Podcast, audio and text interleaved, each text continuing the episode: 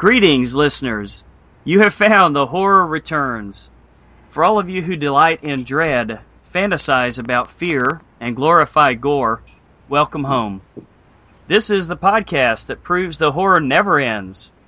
Each episode, we will seek out and review a brand new horror movie, then go back and find a classic work with similar themes, looking at both similarities and differences. Our goal is to explore how our perceptions of fear remain the same from generation to generation, but also to point out how the presentation can change based on the social and the political climate of the times. Although we always do our best to avoid spoiling the new release, sometimes it may be necessary to talk about certain details in the course of our conversation. We generally assume you guys have already seen the classic film, so there will often be spoilers when we're discussing anything that has been out for at least a year. The other thing we may do from time to time is use a few four letter words. This is a horror podcast, and horror movies tend to be R rated, so you can pretty much expect us to be too. I'm Lance, and with me tonight are my regular co hosts, Brian and Philip. What's up? Uh, we're also joined this week by two very special guests. We we, we kind of knew we had to call in some true comic book professionals. Uh, so tonight we are joined by Jack Falvey IV, contributing editor and podcaster at Binge Media, as well as Dan Janes, DC Comics expert and audio engineer, also a podcaster. Uh, guys, can you tell us a little bit about what you do and where our listeners can find you? Jack, you want to go first? Uh, yeah, sure. So uh, before we even get into that, uh, Lance, very excited to uh, finally be speaking to you, sir, and uh, be able to uh, you know contribute a little bit on this show. I think you guys have been knocking out of the park so far. I've really enjoyed all the episodes, so uh, it's awesome to be here. So thanks for having me. Thanks, man. Um, yeah, thank you.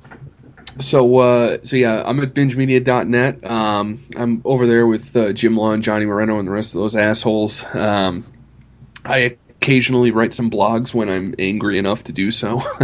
um, but uh, I record a bunch of podcasts with those guys, uh, Gamecast pretty regularly. Um, Wake and Bake with Bob Ross has been pretty popular as of late.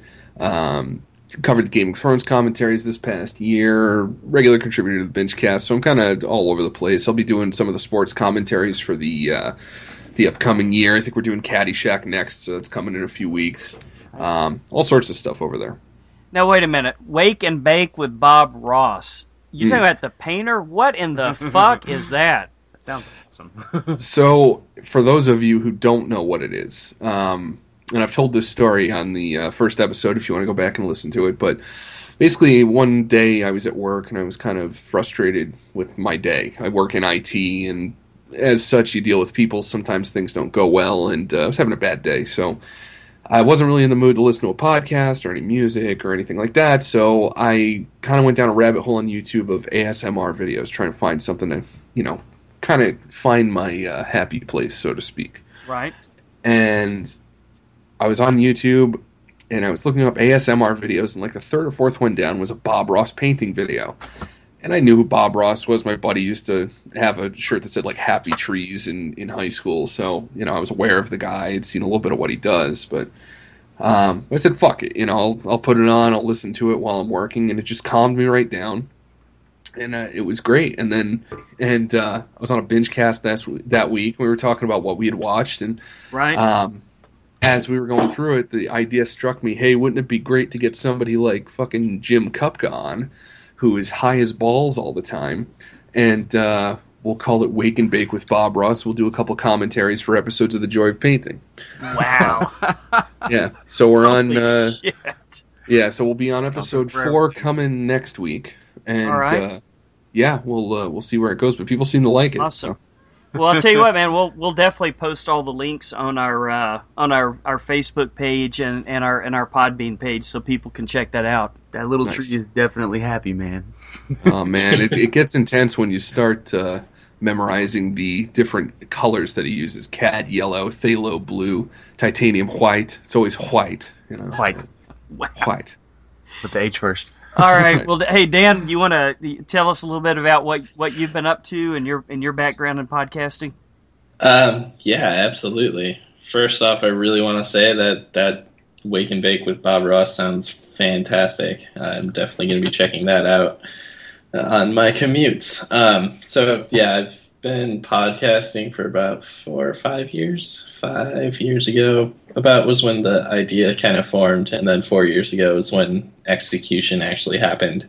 Um, and then I've had various amounts of podcasts running at any given time. Uh, one, two, four. Uh, currently, I am not doing many because I have done. Let's see. Let's run through. Mainframe Chronicle is about the uh, 90s TV show reboot from Canada that is very short lived. So that one is packaged and finalized. Uh, we have a Rogue Arrow podcast about the TV show Arrow, which is on indefinite hiatus until they start doing a good show again. Uh, similarly, the, the Coulson Lives podcast is about Agents of S.H.I.E.L.D. Um, that one will probably not ever come back because we were, I don't know, a little bit lofty in the thinking that show would be good. Uh, and it never really got there, but we stuck with it for almost two full seasons before we called it quits there. The final show is the Cinemasters podcast uh, about just films in general. We hit just about everything over there. Uh, that's on kind of a break while uh, things got busy in our lives and just needed some time off. Um, we're hoping to get that back going here soon, but until that actually happens, I'm not actually doing many podcasts. Yeah, if you want to check them out, just go to almproductions.net. Uh, it has links to everything from there. So cool. Yeah, I hope hope you guys do put another Cinemasters show together pretty soon because I always enjoy that. Yeah, yeah, we're trying to. You know, people are busy. Um, we're also right. all the way across the con- country and in the wrong direction. I can't really stay up late, and I'm on the East Coast, so that doesn't work out very well. Right. All right, guys. Well, the first thing that we always do on the show is kind of go around round table and just kind of cover some of the highlights of what we've checked out this week. Uh, you know, other than what we've watched for the show. So, uh, hey, Brian, you want to you want to get the get the ball rolling here, man? Yeah. Um, I did a rewatch of uh, Ash versus uh, Evil Dead. Oh, did a rewatch nice. of the first season. I watched it, dude. It's Uh, awesome. Um, still, still very good show. I'm super excited for the next season. When's it start? Uh, I believe October second. I believe okay. I was digging it, and, man. uh, I really like that show. finished a series of uh, Penny Dreadful. Oh, you're all done? Yeah, um, a lot of people are, are petitioning to get the show a season four. They, they don't need to. They're, they're, they're, Story, they're, yeah, they they they um they pretty much ended all the storylines, and Right. on top of that, third season is probably the worst season. So Okay. Is it Oh, worth shit. watching? uh, if you're into like Dracula and Doctor Frankenstein, I, I would give it a try. But I had said before, it's not for everybody. Yeah. Right.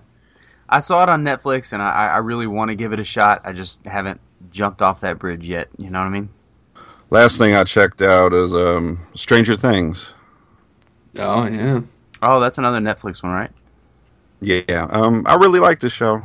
It was uh, it's pretty good. Um, I didn't binge watch it because I heard a lot of people were just watching all eight episodes. Kind of spaced it out, Mm-hmm. but um, this is pretty good. That's uh, pretty much uh, all I watched. Cool. Yeah, I checked a couple of those out. I think you forgot to mention one of the big highlights of our week last week, dude. Oh, Do you um, not remember a little movie we had to watch for another podcast we guested on uh, called Horrorcopia? Oh, Did you did you not watch Aval- did you not watch Avalanche Sharks? Fucking Avalanche Sharks. Uh, I erased that movie from my memory. All right, well that that was that was pretty much it for me for the week was fucking Avalanche Sharks and the cu- first couple of episodes of Stranger Things too. yeah, man. I did. Uh, I did Ash versus the Evil Dead. I watched the whole first season, and it is as awesome as the previews make it look. I, I was super impressed with it. Finally saw Star Trek. Sorry, I missed it for the podcast, guys. but uh, it was it was pretty awesome, and I think we've already covered that. Um, I did see Ghostbusters. Oh, you did? Yeah, Cool. it was it was actually pretty funny, man.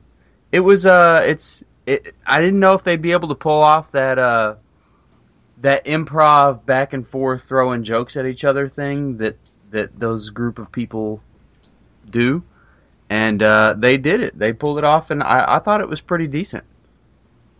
I mean, it's not classic Ghostbusters. This movie's not going down in history or anything, but uh, it was definitely worth the watch. I thought.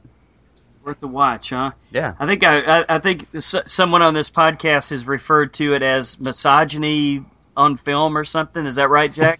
Mis- misogyny, the movie. there you go. I could see that. Yeah, because freaking uh, they had Thor in there, you know, and he's he's just the man candy the whole time. Yeah, it's uh, it's a delight that one. So What was uh, he's what, fucking funny in that movie, man. He is so retarded. what was your what was your week like, Jack?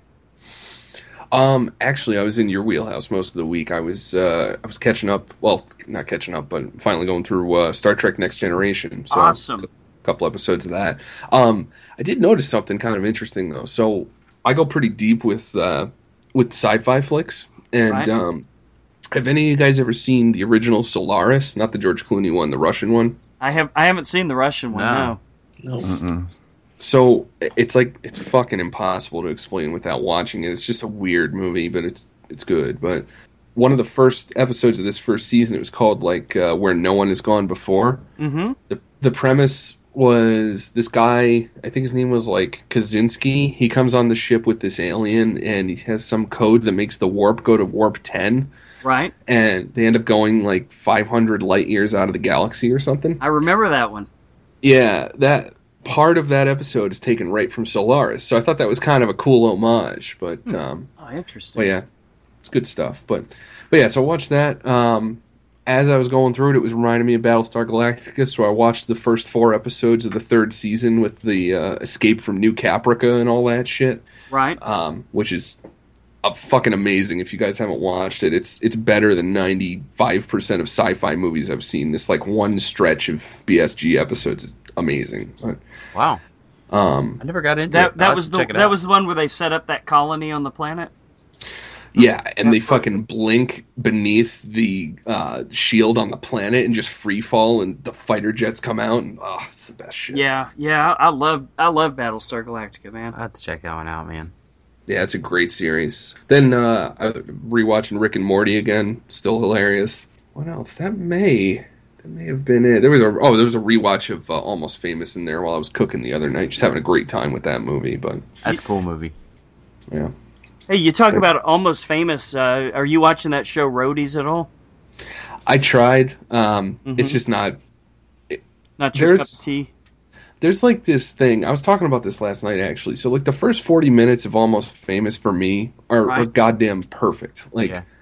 I just feel I'm I'm right on that vibe. It's all my favorite music. I mean the fact that the kid, you know, it, that Tommy is an integral part of his fucking upbringing is the best for me because the Who's my favorite band. So Right. um, so like I love Almost Famous, but I really love the first forty minutes. Roadies seems like it's paying attention to the shit in Almost Famous about like the groupies and stuff, and not really like the music side of it and the cool band shit. And I just couldn't deal with it. I got through like half of the first episode and I tapped out. I just said, you know what, it's it's, it's just not for me. So All right. Well, that, that's that's all I need to hear, man. So when Yeah. you're you're watching the next generation episodes, have you have you gotten to that that stinker yet called Code of Honor? um, yeah, yeah, that was I think that was the second episode. That was rough. Right. Ugh, it was like mildly racist too. Like, of course, they were all black people. They, they were tribal fucking Absolutely. assholes. Absolutely. all right. Well, it sounds like you had a pretty busy week. Yeah, a little bit. Uh, Dan, what about you, man? Mine was uh, fairly decent. Uh, gonna repeat a lot of what was already said. Uh, finished up Stranger Things this morning. I thought it was pretty great. Uh, very nicely done all around. And the biggest praise I could give it is that they let it die at eight episodes. Like they didn't try to stretch it out like most Netflix shows have been doing. Right. Uh, so that's that's pretty good. Uh, it, I think it perfectly reached what it was trying to do. So that was great. Uh, then I watched the first episode of Penny Dreadful this morning, and not fully sold on it yet, but definitely intrigued. And Damn it, that's like the same review I hear from everybody. yeah, Same yeah, it's all right. Yeah, I'm Oh, actually I'm. I'm actually taking it out, out of my Netflix queue right now, guys. you, you you guys you guys have me convinced. yeah. I don't I don't know. It's a really cool premise, but it didn't capture me after one episode. That at least. One of those wish it was better kind of things. Yeah, Yeah. Star Trek was pretty great. Saw that last weekend. Um, hoping to get to Ghostbusters sometime soon. All right, well, uh, as uh, with every show, guys, it's time to take a little trip down to the trailer park. We take a look at the big, the small, and sometimes the very, very weird. Brian, what's our first new trailer to talk about this week? Okay, so um, pretty much this show we're going to do a recap of uh, Comic Con. So the first one we're just going to go ahead and go with the big one first, uh, the Justice League. Yeah, So- that, that kind of just like Batman sitting down and interviewing him, saying, "Oh, you're the one who goes fast. Oh, you're the one with the invisible plane." Is that is that the one you're talking about, or was there a different trailer out than that one? No, that was the the few scenes that they had shot that they cut together as a. It wasn't really a trailer. Pretty much, it was just something to show. Yeah, Yeah.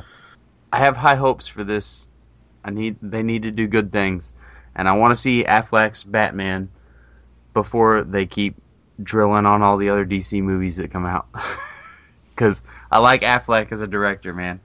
Yeah, I'd agree with that. Um, it- did anybody else think that they were overdoing the Aquaman shit in this trailer though? Like they're overcompensating for him being a bitch forever by like you know him being the tough guy that's shirtless that fucking has to be drinking a beer before he jumps into the water like a fucking douchebag. Like what the Yeah. fuck is that, man? yeah, I, I seen that. You know, of course, you know after he drinks the bottle, he has to smash it on the ground, and Totally, because he's a fucking man. It's Khal Drogo, man. Well, dude, Yo, I talk to fish, bro. Fuck you. are you going to watch an Aquaman movie that's got Jared Leto as Aquaman? I don't know, man. you know what I mean? Because he's always been the pretty boy. Uh, you know, dude, Aquaman is not your your high caliber superhero guy. And when they put Khal Drogo in it, and I'm like, whoa, Aquaman is suddenly tough. Yeah, maybe, and I, I think I might have a bit more confidence in like James Wan, or he, he's directing it, right? I think so. I'm pretty sure. the yeah, Aquaman. Yeah, he's Yeah. directing it. I, I, I've got some confidence in him. He's made a lot of good movies, so you know, hopefully he doesn't fucking. I don't know. It just seemed like they were they were doing everything in their power to just swing the pendulum in the other direction. And Yeah. it's like, no man, Overdoing you've it. never seen Aquaman. Overcompensating. Yeah. Little little bit, little bit. Wouldn't surprise me. Zack Snyder probably needs to do it a lot. So Aquaman drives a big old jacked up truck with giant wheels on it and shit. probably listens to Black Sabbath all the time too. How do you, uh, how did you guys feel about uh, Ezra Miller as the Flash? He looks like he's having fun with it, which is good to see. Uh, Yeah. but Yeah, that counts for a lot. doesn't seem like he has a lot to work with, which is troubling. Yeah, he seems fine. I, I do still think it's really weird that like for whatever reason the TV universe and the movie universe aren't the same. But I don't know. I mean, I, I like the TV Flash. I've seen a little bit of that. I've, whatever. I mean, whatever they want to do. I don't really, you know. I hope it's good. I hope every movie's good. I have no I know, reason to think any movie would be bad. You know. Sure. Just see when it comes out, and hopefully it'll not suck. Right. I hope so. Okay, um, next trailer we're going to move on to is Wonder Woman. Okay, I found this one to be pretty interesting. I don't, I don't know if I'm on board for it. I, I'm Yeah, I- I'm kind of already tapped out of it. yeah. no kidding. What is it? Is it just the uh, historical nature of it? The the fact that it's kind of a period piece. It looks like for the most part. I just think it's awkward the way that this is all laid out. Like you had Batman v Superman where Wonder Woman shows up, Right. and then in quick succession we're going to get Justice League, which she's in, and we're going to get the Wonder Woman origin story. okay. When I feel like we're just like treading water with the Wonder Woman origin story. Like you're already establishing that she's in the universe and she's doing whatever she's doing, you know? I don't know. It seems like a really weird choice to make an origin movie with her right now. I, I don't know. Maybe that's just me, but it, That- it just seems like odd timing. I think that was the problem with Batman vs Superman and the whole DC universe in general is they're trying to do too much at once to catch up with Marvel. Right. Because you know they've been churning out movies, and DC's like, "Hey, we got a bunch of cool guys too. Let's throw them all into one movie," and then spit out fifteen movies over the next year or two. Yeah, yeah. Yeah, I I was. it's- I, I was actually kind of intrigued by it. I, I if they if they stick to just a period piece around World War One and you know focus just on those characters, to me that would be very refreshing. Um, because in my opinion, a lot of these DC movies just try to cram way too many characters and too many plot lines into one movie. That makes sense. I I thought Wonder Woman was the best part of Batman vs Superman. Man, I'm kind of on board with this movie. I'll watch it. Hopefully, it's good. What do you think, Dan? I'm torn because the side of me that just wants a fun movie really enjoyed the trailer, but the side of me that realizes that this is 2016 and she shouldn't be wearing a, a dress that she has to pull up every five seconds, otherwise she's going to be flashing everyone. And she shouldn't be fucking wearing high heels. Like that. It's totally dumb. Like it's just a huge missed opportunity for you know being like, hey, we're going to address this idiotic design Right. and get on with our lives. But they didn't do that, so that's disappointing and gives me pause for the movie.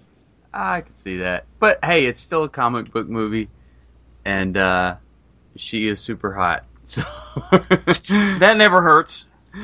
But yeah, Um, you're right. She probably should have something a little more uh, utility style. Maybe At least like not straps. losing her top. Doesn't doesn't she have some like her, the cr- guy who created her has some weird title like S and M and dominatrix shit?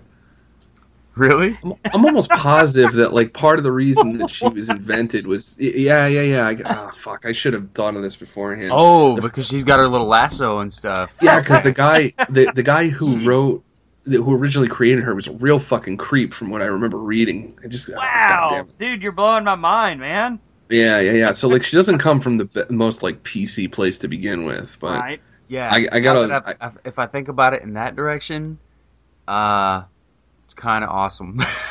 yeah, Yeah. Wow. Okay. That that Yeah. that adds a whole new angle to it. I uh, yeah, I got I got to look it up though. But so so maybe later in the show I'll find it for you. But, but yeah. All right. Yay, man. That that that sounds good, man. You're on. Uh, was anybody? Does anybody else have anything to add to Wonder Woman? Or No, not really. okay, um, gonna move on to the the only trailer that uh, Marvel Marvel released was uh, Doctor Strange. Yeah, I haven't. Uh, now this is a new one, right? I haven't seen this one. I, I did see the uh, the older one that had the the uh, Inception-y part towards yeah, the end it, of it's it in it's it's not too different from the the teaser one they revealed. They just uh, added a couple extra scenes to this one. right. Man, I bet you twenty bucks that's gonna be a cool ass movie. I was gonna say more, and then I stopped myself. Oh no, I'm, I'm definitely looking forward to Doctor Strange, no Yeah. doubt. Well, Marvel's got the ped- pedigree now. Like they have to True. go out of their way to convince me to not see their shit at this point. right? Yeah. Well, So- and they space it out enough to where if they bring a new character in, they're not bringing in fifty of them in one fucking movie. They're doing their own movie, and that's that. Well, they're pretty smart about, I, I think, some of the riskier characters. Like, if you look at Ant Man, Ant Man has a very, like, tertiary connection to the rest of the Marvel Universe in the first movie. Mhm. Like, you know, there there are scenes that, like, you know, obviously Falcon's involved and, like, the Pym particle and all that stuff. But if Ant Man was a failure, Marvel could have just said, okay, we fucked up with that one. Let's move Right. on, you know, because it doesn't affect anything else. I feel like that's what'll happen with Doctor Strange. You know, they'll they'll take some risks and they'll keep it fairly isolated from everything else hmm in the off chance that it's a fuck up. That way they cover themselves. You know, it's a it's a much smarter way of going about it than the other camp. But I think with Benedict Cumberbatch though, they've got a recipe for success there. And Ant Man, I was I thought that was fucking stupid when I first saw the preview. I was like, really, Ant Man? That's who we're bringing out here? and uh, man, the movie was awesome. Yeah, I love Ant Man. Yeah, it was really good. Yeah, safe to say Marvel knows what they're doing, right? Yeah. Uh, yeah, I'd say so. Next one we're going to talk about is Kong Skull Island. I'm excited for it. Philip, you didn't seem to be as, as excited. Man, it looks like it has a good cast, but I keep getting suckered into these stupid fucking like Godzilla and King Kong movies, and then they always suck. it fucking makes me Oh, mad. come on, man, dude. This one's got a cool ass cast, so I'm like, God damn it! All right, I'm gonna go see it. I'm gonna get excited for it. It better not fucking suck. Yeah, with Tom, Tom Hiddleston and John Goodman, I mean, you you can't go wrong. yeah, I love John Goodman, man. That guy's awesome. Yeah, absolutely. He's a, he's a goddamn treasure. He's one of the greatest living actors. I never think of him when people ask me favorite actors, but he's amazing. right. I know, yeah. We, Yeah, we sort of so, I take mean- him for granted, don't we? I mean, his work alone with the Coens is fucking amazing. You know, just the Barton Fink at the end of the mo- the movie running down a flaming hallway, just screaming. It's a Right. fucking incredible. I think the trailer looks pretty good. I mean, whatever. You know, I- I'm hoping it's more. Uh, I don't know, Jungle Book than Tarzan. Put it that way. Um, All right, fair enough. Yeah, I didn't see Yeah. Tarzan, man. Yeah, I mean the yeah the only the only thing that bothered me a little bit was it, it did kind of remind me a little bit too much of the Jack Black movie from a few years ago. I mean, as far as some of the same setups and stuff like that. See, I, I think I'm in the minority with that movie because I was talking to my brother and a couple of his buddies the other night about this. I really like that movie. I, I still do. Like, I really like the Right. extended cut and everything because I love the original. And Okay. I remember watching the documentaries on the like the second and third discs of the DVD set and like the meticulous detail that Jackson went through to you know put the little references in and all that stuff. And eh, you know, Jack Black isn't maybe the best choice for, Yeah, for the uh, uh, you know on the acting side, but I thought Naomi Watts was pretty good as like Fay Wray, and I like the effects and. I just I don't know I, I I really like that movie, but I think I'm one of maybe like five people that I know that does. So They Yeah. need to make it not three hours long.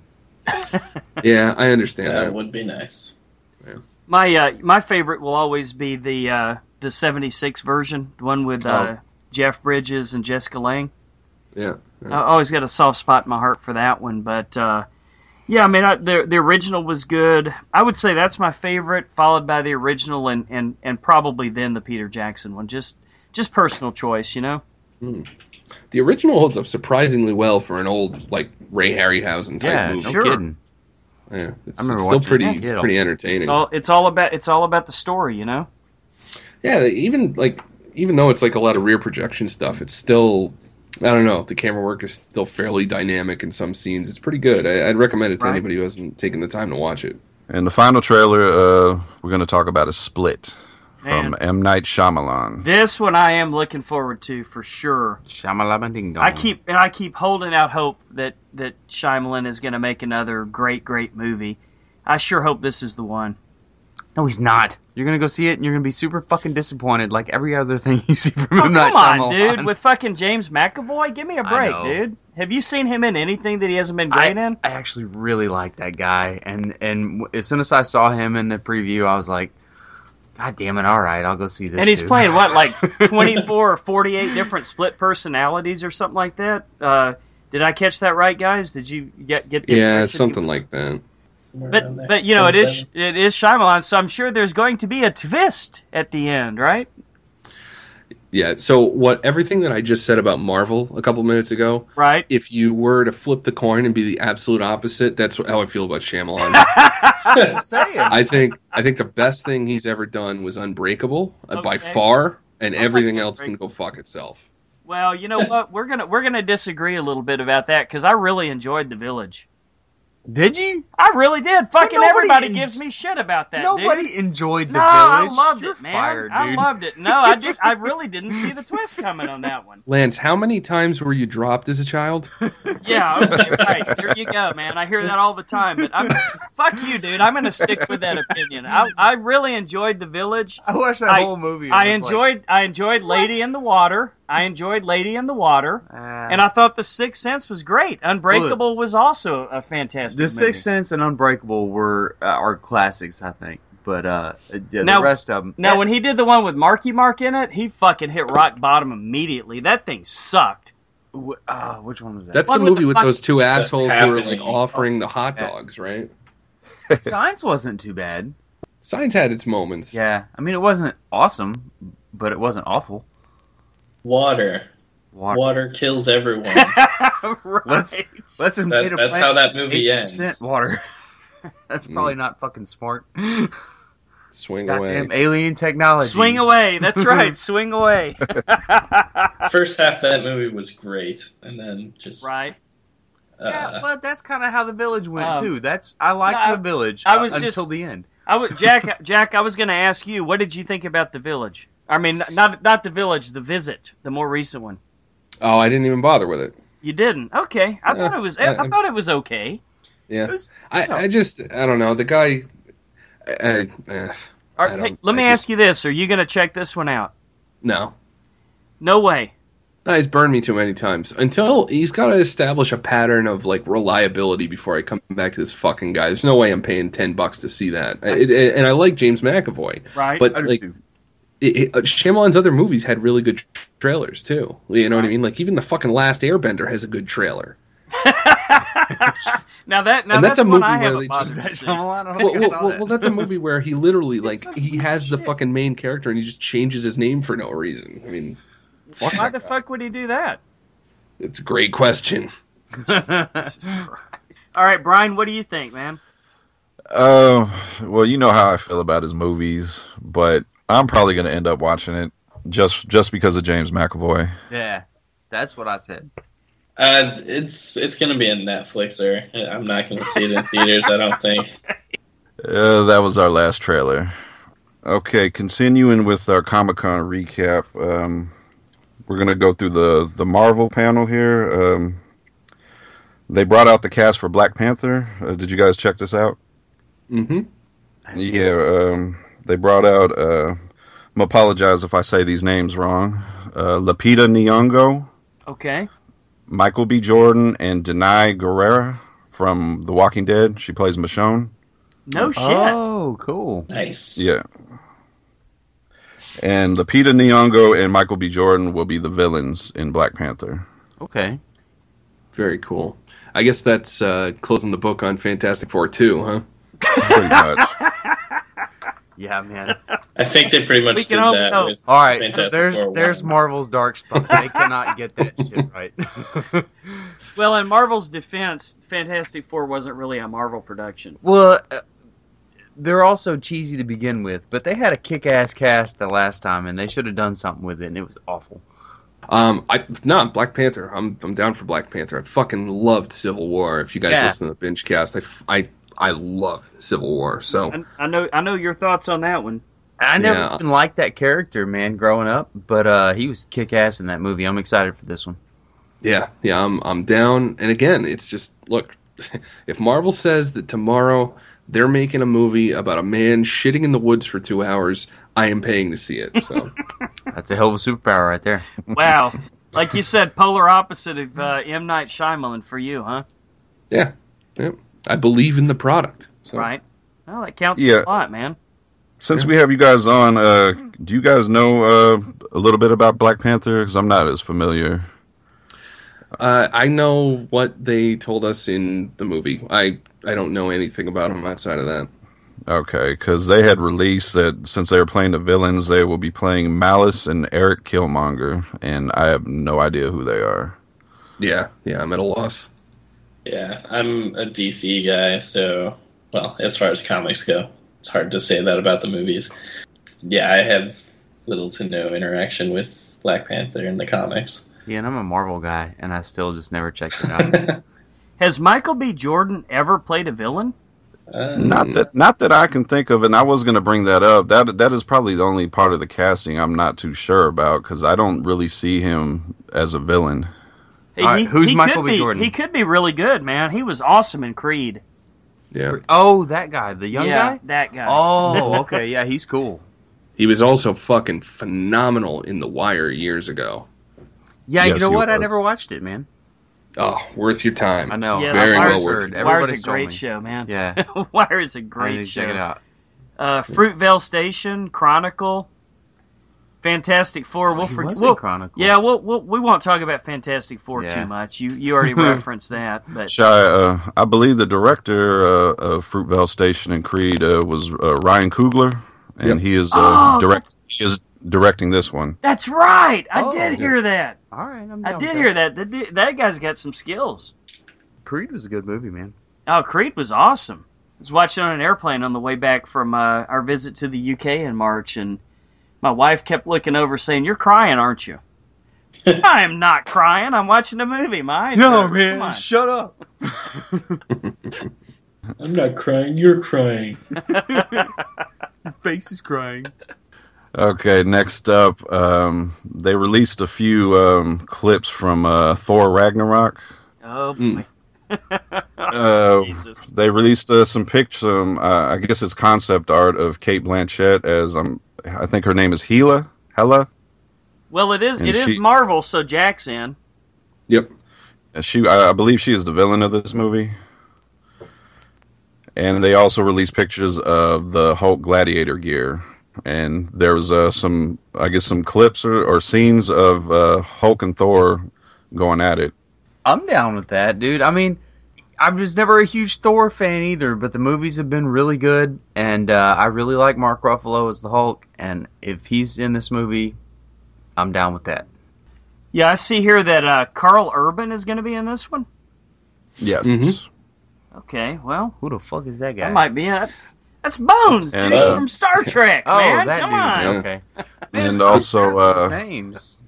Also Jeff You only Goldblum's going to be in got this one. IMDb in front of you, jackass. Oh, Jeff, Jeff, Go- Jeff, Jeff Goldblum too, huh? okay. Mm. Yes. Most importantly, though, Taika Waititi is directing, director of What We Do in the Shadows, one of my favorite movies Nice. from last year. Ah. So Yes. Since you just mentioned that, they actually for the Comic Con crowd, they had, uh, I guess, they had made like a kind of a spoof uh, clip of where Thor's been this whole time, dur- especially during uh, Civil War, Right? Mhm. and they had they had made it in vein of uh, what we do in the shadows. Oh, come on. Basically, he's been, uh, I guess, he's been uh, with a roommate somewhere. So far, they've only released it for the the Comic Con crowd, but. That's an odd choice, man. yeah, they didn't they didn't release no uh, trailer or anything for Thor for the Comic Con crowd. So I'll be damned. I bet you it'll be good. Well, I'm interested now. I had forgotten that he was directing it, but yeah, I, I'll definitely check this one out. But are, are you guys with me that the second Thor movie wasn't really that great? Oh yeah, that's yeah, that's probably the tied with Iron Man Two is the worst Marvel movie in my opinion. Right? but still worth watching. Mm, is it? I think so. I mean, the entire final fight scene is just them falling. yeah. Yeah. Well, I think it was entertaining at least. You know, no, I mean, it, it, it's not something I'm going to go back and rewatch Mhm. and watch it and be like, hell yeah, you know. But uh, I- I'd, I'd say But this, it it's was- worth watching just to get more Loki, I- and I would Mhm. I would tell people that. So oh, Nah. that makes sense. It's a good. That's a good way to put it, man. okay, uh, next up was uh, the Spider-Man: Homecoming. They showed a little bit of footage. Uh, a lot of people said uh, the footage is a compare. Uh, you can compare uh, it to Freaks and Geeks Hmm. with a little bit of John Hughes. What? yeah, that sounds awesome. It's it's not directed by Paul Feig by any chance, is it? No, uh, Jon Watts. Jon Watts. Uh, Uh, Jack, you familiar with him? Yeah, he did. Uh, I, I think I'm maybe maybe I'm thinking of somebody else. He did Cop Car Yes. and uh, the clown movie too that just came out. Um, you guys just reviewed it. What the fuck was that called? Uh, Oh, Cla- that Clown. dude. Okay. Okay. it was just yeah. clown. Yes. Yeah, yeah, yeah. yeah. Well, Yeah, Clown um, sucked for me, but but I Yeah. I love Cop Car. I fucking Yeah. love Cop Car.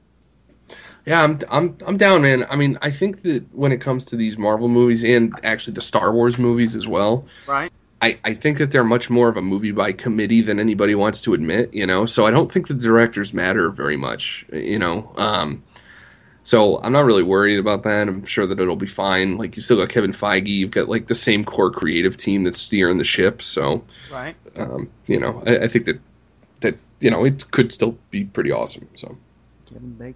Man, I Cool. I never saw that one. Yeah, Cop Car is a great movie, dude. If you watch ever get a chance, you sh- you should definitely see that. I feel like That's- we've had this conversation before. Well, it's the same guy who directed Clown. We were just Yeah. talking about that, but As you know, I didn't enjoy Clown that much. Yeah, Yeah. You, you liked it okay, didn't you? I thought it was all right. Um, and uh, they've also confirmed that the villain in this movie will be Vulture, and I believe he's going to be played by Michael Keaton. Birdman himself. Michael Keaton. Okay, who, very who better cool. to play Vulture? That ought to be good. Uh, next up is uh, Guardians of the Galaxy Volume Two. Uh, a lot of casting news. Uh, they did show. Sh- um, they shown a trailer at Comic Con, which they said they probably won't release it until Doctor Strange comes out. Okay. And uh, Is Kirk, he in it? who? Doctor Strange. No, they're just waiting until a Marvel re- release to release the trailer, I guess. Okay. Okay. Uh, Kurt Russell is uh, confirmed to be Ego the Living Planet. Right. And he- they also confirmed he is going to be Star Lord's father. Okay. Probably going to butcher these names. Elizabeth uh, Debicki will Yep. play is playing Ayesha, and Palm Clemtiff Clemtief is playing Mantis. And uh, Sylvester Stallone is uh, confirmed to play, play a Nova, Nova Corps member. Really? Okay. I'll- Sylvester I'll take I'll take anything he's in, man. All right. That um, Elizabeth Debicki, she was in this uh, BBC miniseries called The Night Manager. Really good. So if she's, I, I think that she's supposed to be the main villain. Um, Really? Yeah, she's she was pretty good in that. So I- Okay. you know, decent actress. I, I haven't seen her in anything else, but Well, I've, I've heard good, I've heard good things about the night manager. Is she the one that was in some of the really hot sex scenes with Hiddleston? yep. Okay, I heard she's pretty fucking hot. Yes, I can confirm that. Yes. All right. It's confirmed. It's been there. And one more thing uh, for Guardians, um, the Guardians of the Galaxy ride will be pl- replacing Tower of Terror at Disney in California. Uh, Oh, in wow, California. okay. In California or Florida? California. California. Okay. yeah, we, we we went to Disney last year, and that uh, we we did the Tower of Terror. That's a pretty fucking fun ride. I went when it first came out, man. Oh, you've been too, huh? Yeah. Florida. Yeah. That actually brings up a question for you guys that I had. This is getting a little bit off book, but I don't know. Good time to bring it up, maybe. So everything's getting remade and rebooted and all this other shit, right? So, so like everything, every studio that owns a property is trying to develop whatever it is, right? Sure. I mean, there was even a fucking Jem and the Holograms movie last year. I mean, the fuck. But Yeah. Right. how long do you guys think before we see some new Twilight Zone? Oh. Well, they've already had like three uh, iterations of it, right? Yeah, I don't know. It seems like I wouldn't be surprised because CBS originally aired it. Okay, Would not be surprised if Star Trek, if that becomes popular, if the next thing that they hit is Twilight Zone. well. I'll tell you what, I'd certainly be down for that, man. Yeah, I would I would say, but sooner than later. I mean, they are about to um, they are rebooting Tales from the Crypt. Right. Oh. Oh, and it's, uh, all those older shows. Jack, your favorite Yeah. guy is is going to be the showrunner, man. Yeah, I'm just gonna have to cozy on up with the old episodes. So, Who's the favorite guy, man? We've been talking Mister, Oh. Mister fucking Shamalama Ding Oh. Dong. So, Really? Yeah. Oh, man. Sorry, Uh, dude. you just kicked me in the nuts. yeah, that dickhead. And uh, our far uh, our final thing from the Marvel panel is uh, a thing that we had talked about. The rumors uh, is now confirmed. Brie Larson is Captain Marvel. I like that. yeah. Yeah, great choice. Yep, She's a good like actress. that I a know nothing about Captain Marvel, but Yeah, same Yeah, here. But I but I'll but I'll watch it. That's a cheeseball character. I- Is, is she kind of a second or third tier, kind of like Ant Man was? I, it seems like a it's like a Mr. Marvel character, you know what I mean? Sure. Yeah. It's Or I think, as Jack referred to him, a tertiary character. yeah. Well, I, uh, I'm not I'm not quite sure. I was like, why are we making a movie about this? Nah, whatever. Fuck it, let's do it. Yeah, I think she's a kind of major character now in the new Civil War. well, man, I hadn't been in it since before that stuff happened. Right. Yeah. All right. So it sounds like Marvel is still going to continue to dominate the uh, comic book movie scene for a while, huh? Pretty much. yeah, it seems like it. and uh, we pretty much talked about most of the the Marvel TV uh, TV shows. We had spoke on that before. You guys have seen any of the Marvel uh, trailers for the TV shows? Uh, Luke Cage or anything? Saw the Defenders trailer. Okay. Yeah, good use of music. But... I mean, there's nothing in it. What do you want? You know what I mean? It's like, Right. Okay. More of a teaser, really, wouldn't you say? Yeah, I just hope Punisher's the bad guy. That's all. I, I really hope that he's the bad guy because I just want more Punisher. Yeah, Yeah, you gotta Punisher- have That's that. fair. Pu- Punisher was really good. I'm I'm actually watching Daredevil season two right now, and he's he's pretty fucking good in that. He's solid. Yeah, Absolutely. I gotta watch it. And um, our last thing, um, not not a lot of horror came out of Comic Con this year, but uh, there was a lot of Ash versus Evil Dead uh, casting confirmations. Yep, got no problem Uh, with any of any of those, man. Okay, Lee Majors will be playing Ash's father, Brock. I like Huh. that. Uh, Ted Raimi uh, is going to be Ash's uh, childhood friend. Why not? They're bringing back Ellen Sandweiss, who played his sister from the original uh, Evil Dead movie. Awesome. She's going to be on the show. Awesome. Yeah, I like that. I'm not too familiar with this, uh, this actor, uh, Joel uh, Tabak. He's going to be playing the main villain. I, uh, they said he was on uh, Sons of Anarchy. He was one of the, the true IRA members. And and who is this main villain supposed to be? Do you know? Ball, but I, don't- um, Like a some What- sort of a god or something? Yeah, I guess he. Um, if you guys are familiar with the season one, I guess he uh, is more powerful than um, Lucy Lawless's character. Hmm. Oh, and he was when she released all everything with the book. I guess he was one of the uh, demons released. Interesting. Okay. All right. But other than that, uh, nothing really as far as horror uh, news was released during Comic Con. So uh, that's all we have right here. how about our uh, our our DC Suicide Squad news? Did you hear that? Uh, they've got a uh, a petition against uh, Rotten Tomatoes. Oh, Yeah, man, I, that was the big news this week, wasn't it? which which is interesting because uh, I was told that Warner Brothers owns both of them. Right. So I don't think they're purposely singling out DC movies. I thought that was what the whole petition was for. They're they're because Yeah. they're they're getting unfair Hmm. bad reviews. That's insane. Interesting. Yeah. what and every real DC fan that I've heard talk about this has been like, "This is fucking stupid." Pretty crazy, huh? Yeah, from what I read, there there are over fifteen thousand signatures already. really? Yeah, but Like they're the- not shutting. They're not shutting down Rotten Tomatoes. Obviously, they're not shutting down Rotten Tomatoes. That's dumb. just makes you wonder how much time pe- some people have and then like what they spend it on because you would assume that somebody who makes a petition against Rotten Tomatoes will be somebody who has too much time on their hands. Mm-hmm. But if they took the time to actually understand what the fuck Rotten Tomatoes is, You would then think. You know what I mean. If they took like another five minutes with their fucking Google machine just to figure out that like, oh, it's an aggregate, it's not a real fucking thing. Uh, I don't. Oh, fuck. That was my thought. I was like, I don't think that they understand how Rotten Tomatoes works. Ugh. Yeah. and- Oh, and since we're on a. Suicide Squad, uh, it's already broken uh, opening day record for August, Cool. from what I've understand. So I was just gonna say that's uh, that was the last bit of news we got.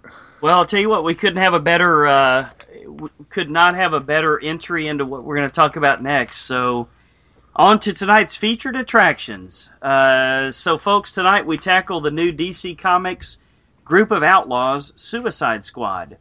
And then we're going to dig into another do or die scenario with John Carpenter's Escape from New York. As always, we will start out with some Suicide Squad trivia. The director and writer was David Ayer, also known for Harsh Times, End of Watch, and most recently Fury. Also wrote the screenplay for Training Day, which I'm sure everybody here has seen. Mhm. Jared Leto got so immersed in playing the Joker, and he wouldn't break out a character on set even when he wasn't filming. He even sent his fellow cast members Joker like presents a rat to Margot Robbie, and bullets to Will Smith, a soiled Playboy magazine to and forgive me if I screw up this name, Adewale uh, Akinoi uh, Agbaji. I totally fucked that one up. Just Uh, say Mr. Eko. It's fine. It's uh, Mr. yeah, Eko. Mr. Eko from Lost, and a and a dead hog, uh, anal beads, and used condoms for the whole crew. Scott Eastwood commented that Leto frightened him at times with his behavior. Uh, another interesting thing is that Ryan Gosling was actually first sought out for the role of the Joker. He reportedly turned down the role because he didn't want to sign on for a multi picture deal that the studio was requiring. Two songs chosen for the trailers, Bohemian Rhapsody and Ballroom Blitz, are also in the Wayne's World movie soundtrack.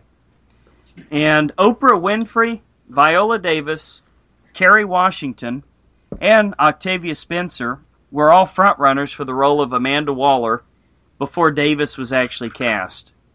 And I don't know about you guys, but I thought she did a pretty good job. So normally when we do the show, uh, we ask our guests to kind of you know start things going on the reviews. So uh, in this case, uh, Dan, I think you you probably would like to go first here, right? Yeah, sure. Being more of a DC guy kind of makes sense, I suppose. Uh, to be fair, full disclosure, I have not read a ton of Suicide Squad comics, but I have read a few for various crossovers. I also picked up a couple in like the quarter bin section for some of the 80s stuff that's yeah, it reads really well. Let's see. This movie, this movie is a bit of a mess. I like to think of it as like a really great first draft of a movie. Uh, it didn't feel very polished. It seemed to jump around quite a bit. Uh, casting wise, I think pretty much everyone does a really good job, but the, it's just they don't necessarily have a lot to work with. And I thought it was weird how they tried to like cram in the Joker and Batman when, um, yeah, it, it, they just didn't really have time for it. That was my biggest issue with the whole thing, man. Was the freaking Joker didn't get a whole lot of airtime. Yeah, it it's that's DC's biggest problem is that they don't have any direction with their movies. Uh, Right. They just kind of are trying to build the entire world, which Marvel didn't do until they teased it in the first Iron Man, and then kind of built up a little bit in Iron Man Two, which is one of the worst Marvel movies, uh, and then like built from there. And DC's just rushing that and focusing too much on the world building and not enough on like actually making a great coherent movie. Yeah, I can kind of agree with that. That makes sense. Uh, that being said, Suicide Squad is a hell of a lot of fun, just very disjointed and frenetic is a good word. Well, what about uh, what about you, Jack? What do you think about this movie? I don't. It's difficult. I mean, I It's- know we're hey, I know we're going to record another kind of spoilery special episode after this, so Yeah. we don't have to go into too much detail Here- yet. But just kind of Yeah. you know your basic overview. All right, so because um, not everybody may know where I'm coming from with this, so I'm I'm I'm sort of like Binge Media's resident Batman fanatic. Okay, Sure. I love Batman. I like the more realistic stuff about Batman. Um, I really started getting into the mythology and the comics in 2008 before Dark Knight came out, and I really like Dark Knight came at the perfect time for me. It was just like a perfect storm of you know I was just getting into all the right books and saw that, and I just became a fucking fanatic from that point on. I really love Nolan's trilogy. It, there are problems in Batman Begins, and there are like a couple issues in Ri- Rises, but and I know that there are like editing issues and shit in Dark Knight, but for me, that like those, I love those movies. I love them. Definitely Dark the Knight best Batman movies. for so far, yeah. I mean, Dark Knight is just to me a fucking opus. Like it's Yeah. the Godfather of comic book movies. Mhm. It's it's amazing. I love it, and I love the books. Um, I love the Killing Joke. Dark Knight Returns. The Cult is a massively underrated Batman book that is fucking incredible. The Long Halloween, Dark Victory, uh, Death in the Family, all that stuff. Um, great, great runs Batman. And, you know, Batman v Superman this year, I am right now sitting at a 3 on 10 for that movie. I think that there are good things about what Affleck's doing. I think he has the potential to maybe surpass Bale in terms of on screen Batman performances. Mhm. Um, but the writing just betrays him horribly in Yeah. that movie. So, came into Suicide Squad fairly hyped up for it. Um, but for me, the movie had to do three things, right? Because uh, when the bad reviews started coming out and all that shit, I started saying, okay, well, I'm still going to see it. What do I need this movie to do for me to be okay with it? And it was three things. I had to be okay with Batman in it. I knew he wasn't going to be in it much, but I had to be okay with him. Had to be okay with Joker, and you know Harley Quinn needed to be fine. Unfortunately, I would say two and a half of those things uh, were complete failures. So Wow. So- oh man. Really? Ouch. yeah, yeah. So for me, Okay. Um, I, there's almost nothing in Suicide Squad that works, A- and then that's not even taking into account the fundamental problems with the movie of me being lost, like genuinely lost for 75% of that movie, not understanding a fucking thing about the like why anything is happening at any time. Like just horrible horrible writing and even worse editing that leaves you lost at every fucking moment of that movie. We're just gonna decide to take over the world. Why fuck it? Why not? I, I sure, man. I, I couldn't tell you. I don't know. Is that what the, is that what was going on? Sure, great. think so. I guess. that was the gist. Yeah. So we we'll dive in a little bit more later, but it wasn't good, man. I, I left Mm-hmm. the theater really upset. So Well, I'll tell you what, we're we're gonna we're gonna agree on some of that, but as far as the performances, I thought there were a couple of performances I really enjoyed. Yeah, definitely a couple standouts. I, I would say Leto did a did a pretty stand up job as the Joker because I was really really worried he was going to try to do a Heath Ledger mimic, and he didn't do that at all. I mean, he was a totally different character. He reminded me more of the uh, of the '80s uh, Joker than you know the the Nicholson Joker than he did Ledger.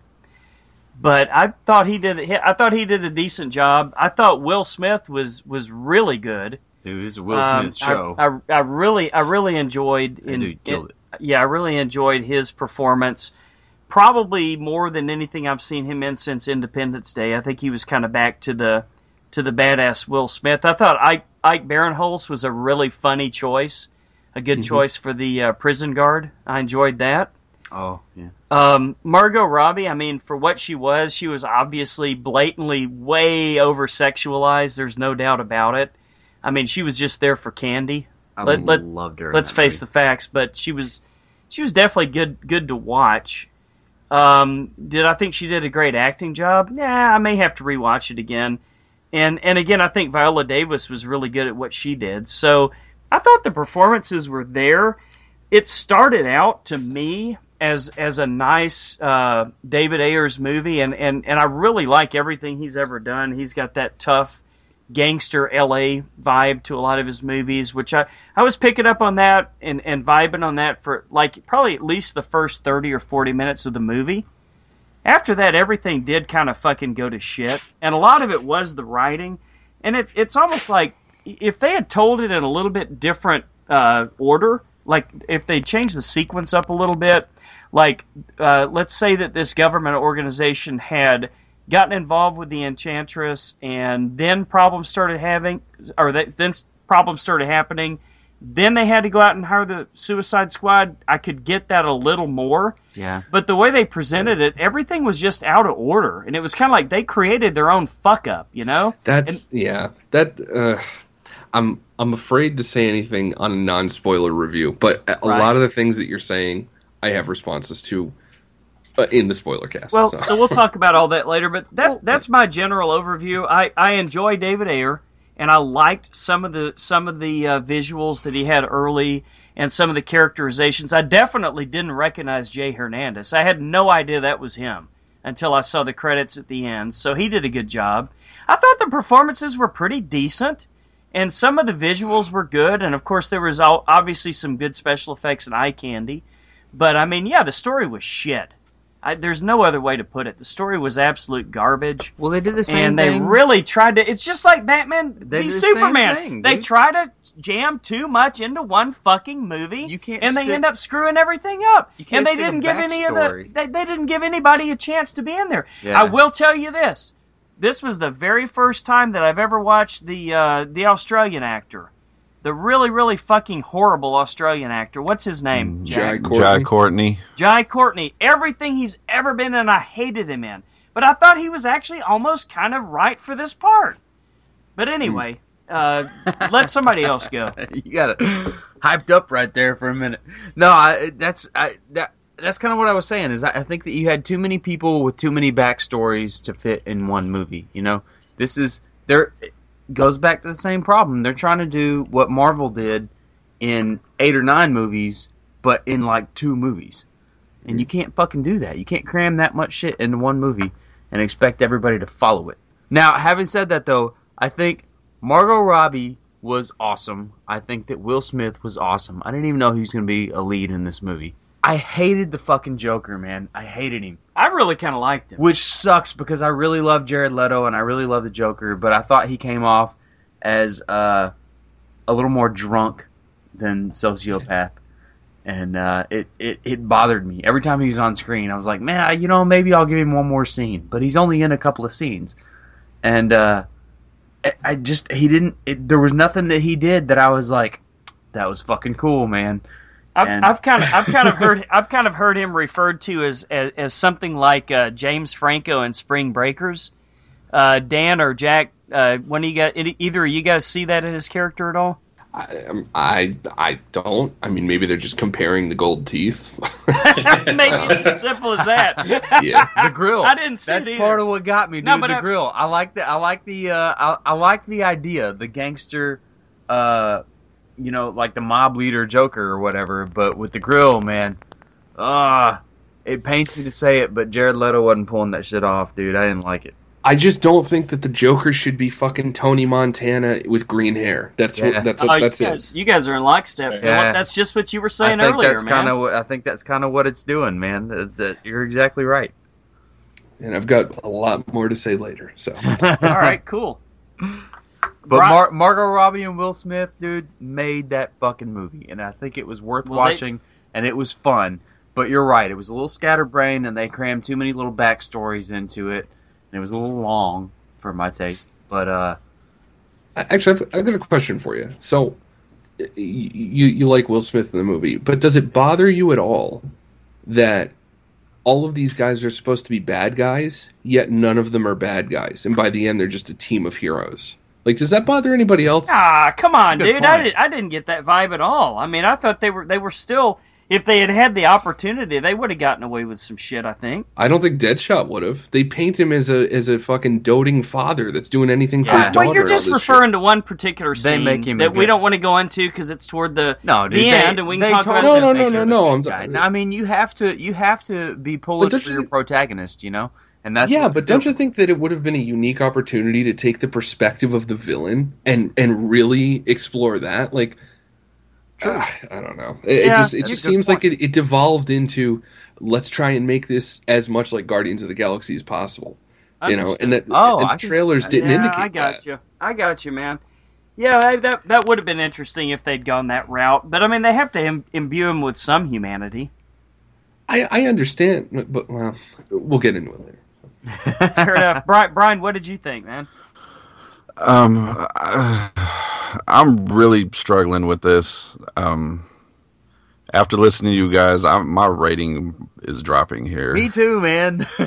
Um, I don't have a problem with any of the casting. I think I think it may be more how the characters were written. yes, absolutely.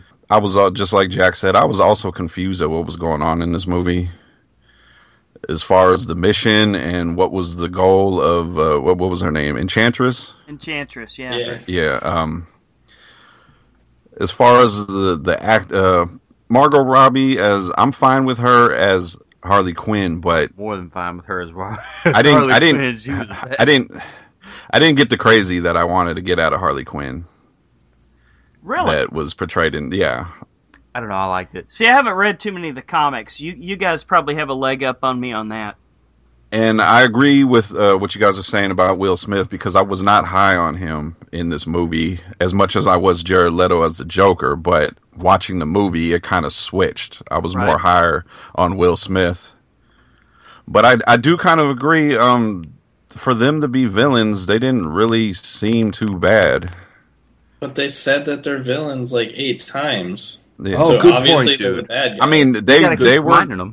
I know. I, I just uh, by the end, I didn't really buy them. You know, these are supposed to be uh, as uh, as a as Amanda Waller put it, they throw them in the hole and throw away the hole. I didn't Yeah. think they were that too much too bad. The worst of the worst, as they said. yeah, I didn't I didn't get that. Right. So Yeah, I got you. There was some posturing early on, but that was about it, right? But I but as far as like casting, I was fine with everybody. It's just um, I think it was uh, now that I'm thinking because I, I really just got out of this movie probably an hour after we started recording Right. or an hour before I mean, and I it's I've been thinking about it and I it, I don't know. I think it was more so how this movie was written and. I think uh, we'll have a lot more in spoilers. So There you go, man. All right, so we're going to come back to this one. I guess, guys, we're probably ready to go ahead and, and round table the scores here. Uh, so, Dan, the way we do it here, man, we're on a we're on a scale of one to ten, just real simple, man. Uh, one means it was one of the worst pieces of shit you've ever seen. Ten means it was a masterpiece. I don't know if I have any film that I've ever seen that I would give a ten, except possibly A Clockwork Orange. Nice. Uh, so, Dan, where would you rate this movie?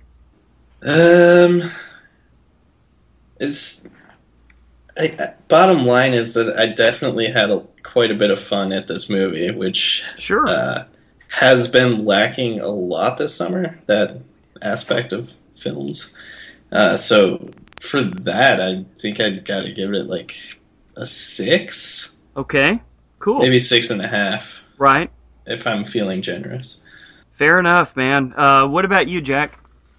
uh, two out of ten. Wow. All Keep right. in mind, I gave Bat- keep in mind I gave Batman vs Superman a three out of ten. Oh, so Wow. You fucking hated this more than that? that is I think so. God damn, dude. And I fucking hated that movie. Wow. We had a three-hour podcast about how much I hated that movie I on listened to every- BingeMedia.net. listened to Shameless every, plug. Every brutal minute of that podcast, man. It was just as painful for me, believe me. Right. So, Well, I'm gonna I'm gonna be a little bit more uh, a little bit less brutal, I guess you would say, and I'll give it a five and a half. Um, it wasn't exactly middle of the road. I really, really did enjoy the special effects. I really did enjoy the uh, uh, some some of the acting. I thought I thought was much better than what I was expecting. I'm going to tell you the truth. When I went into this movie, I was fully expecting to hate it. I had no intentions of liking this movie at all and the first half hour I really enjoyed, and I and I stuck with it the first half hour, and then things you know kind of fell apart. I don't know. I, I'll give it a five and a half, and that's going to be based primarily on uh, Will Smith's performance and uh, Viola Davis's performance. And again, I actually kind of like this Joker. So, what about you, Philip? Uh, man, I'm gonna say I'm gonna say six. I think that there was a, a a lot of there was definitely a lot of plot holes and stuff. But I mean, if you go back and look at even some classic movies, just old school style, eh, sometimes you just got to get past those plot holes. You know what I mean? Right. If they say that, hey, this is why we're doing this to save the world, you kind of got to go with it sometimes. and uh, I, I I think that again, Margot Robbie and Will Smith really killed it. Joker fucked it up for me, but uh, I, I, I'd still say it was worth watching. It was a fun time. All right, Brian. uh, I'm gonna give it a five. Um, Right in the middle. Yeah, um, I, I was fine with the acting, like I said. Uh, Jared Leto, now that I'm thinking about it, he kind of let me down a little bit. Um, again, I didn't understand what was going on in this movie, Mm-hmm. and I'm gonna go ahead and give it a five. And I think David Ayers spoke too soon when he told Marvel to fuck off or fuck Marvel at the re- uh, red carpet, and he told the critics to kiss his ass. So Wow. he spoke a little too soon. Maybe he should have stuck with Jake Gyllenhaal and done a couple more tough L.A. street gang movies with him or something, huh? All right, so our next movie, guys, is uh, another another movie with similar themes. 1981's Escape from New York. The director is John Carpenter, who all of our listeners know about. If not, go back and listen to last week's episode, and you'll know everything you'd ever want to know about John Carpenter because last week we did a retrospective. The writers were John Carpenter and also Nick Castle, who also wrote Tag, The Assassination Game, Hook, and Escape from LA. During the prison Broadway scene, director John Carpenter is the one playing the violin. You can also see Rodger Bumpass, or Bumpus, or however you pronounce it. Any, any of you guys know who uh, Roger Bumpus is? No. Nope. He is the voice of Squidward on SpongeBob SquarePants. he was actually one of the dancers in that uh, that that Broadway revue scene they had. All right. That is So- a fantastic piece of trivia. it's fucking random. The movie, the movie was made in 1981, the same year as the setting for the film A Most Violent Year. In 1981, there were more reported robberies in New York City, and I'm talking over 120,000, than any year in its history. There were over 2,100 murders that year, which was actually slightly down from the previous year, including such infamous crimes as the mob related Shamrock Bar murders in Queens. Now, this is interesting. Chuck Norris, Tommy Lee Jones, Clint Eastwood, and Charles Bronson were all considered for the role of Snake Plissken. Donald Pleasence took it upon himself to write a backstory for his character, the president, of course. His story included a Margaret Thatcher dominated world in which the United States had reverted to being a colony of England, none of which Carpenter used.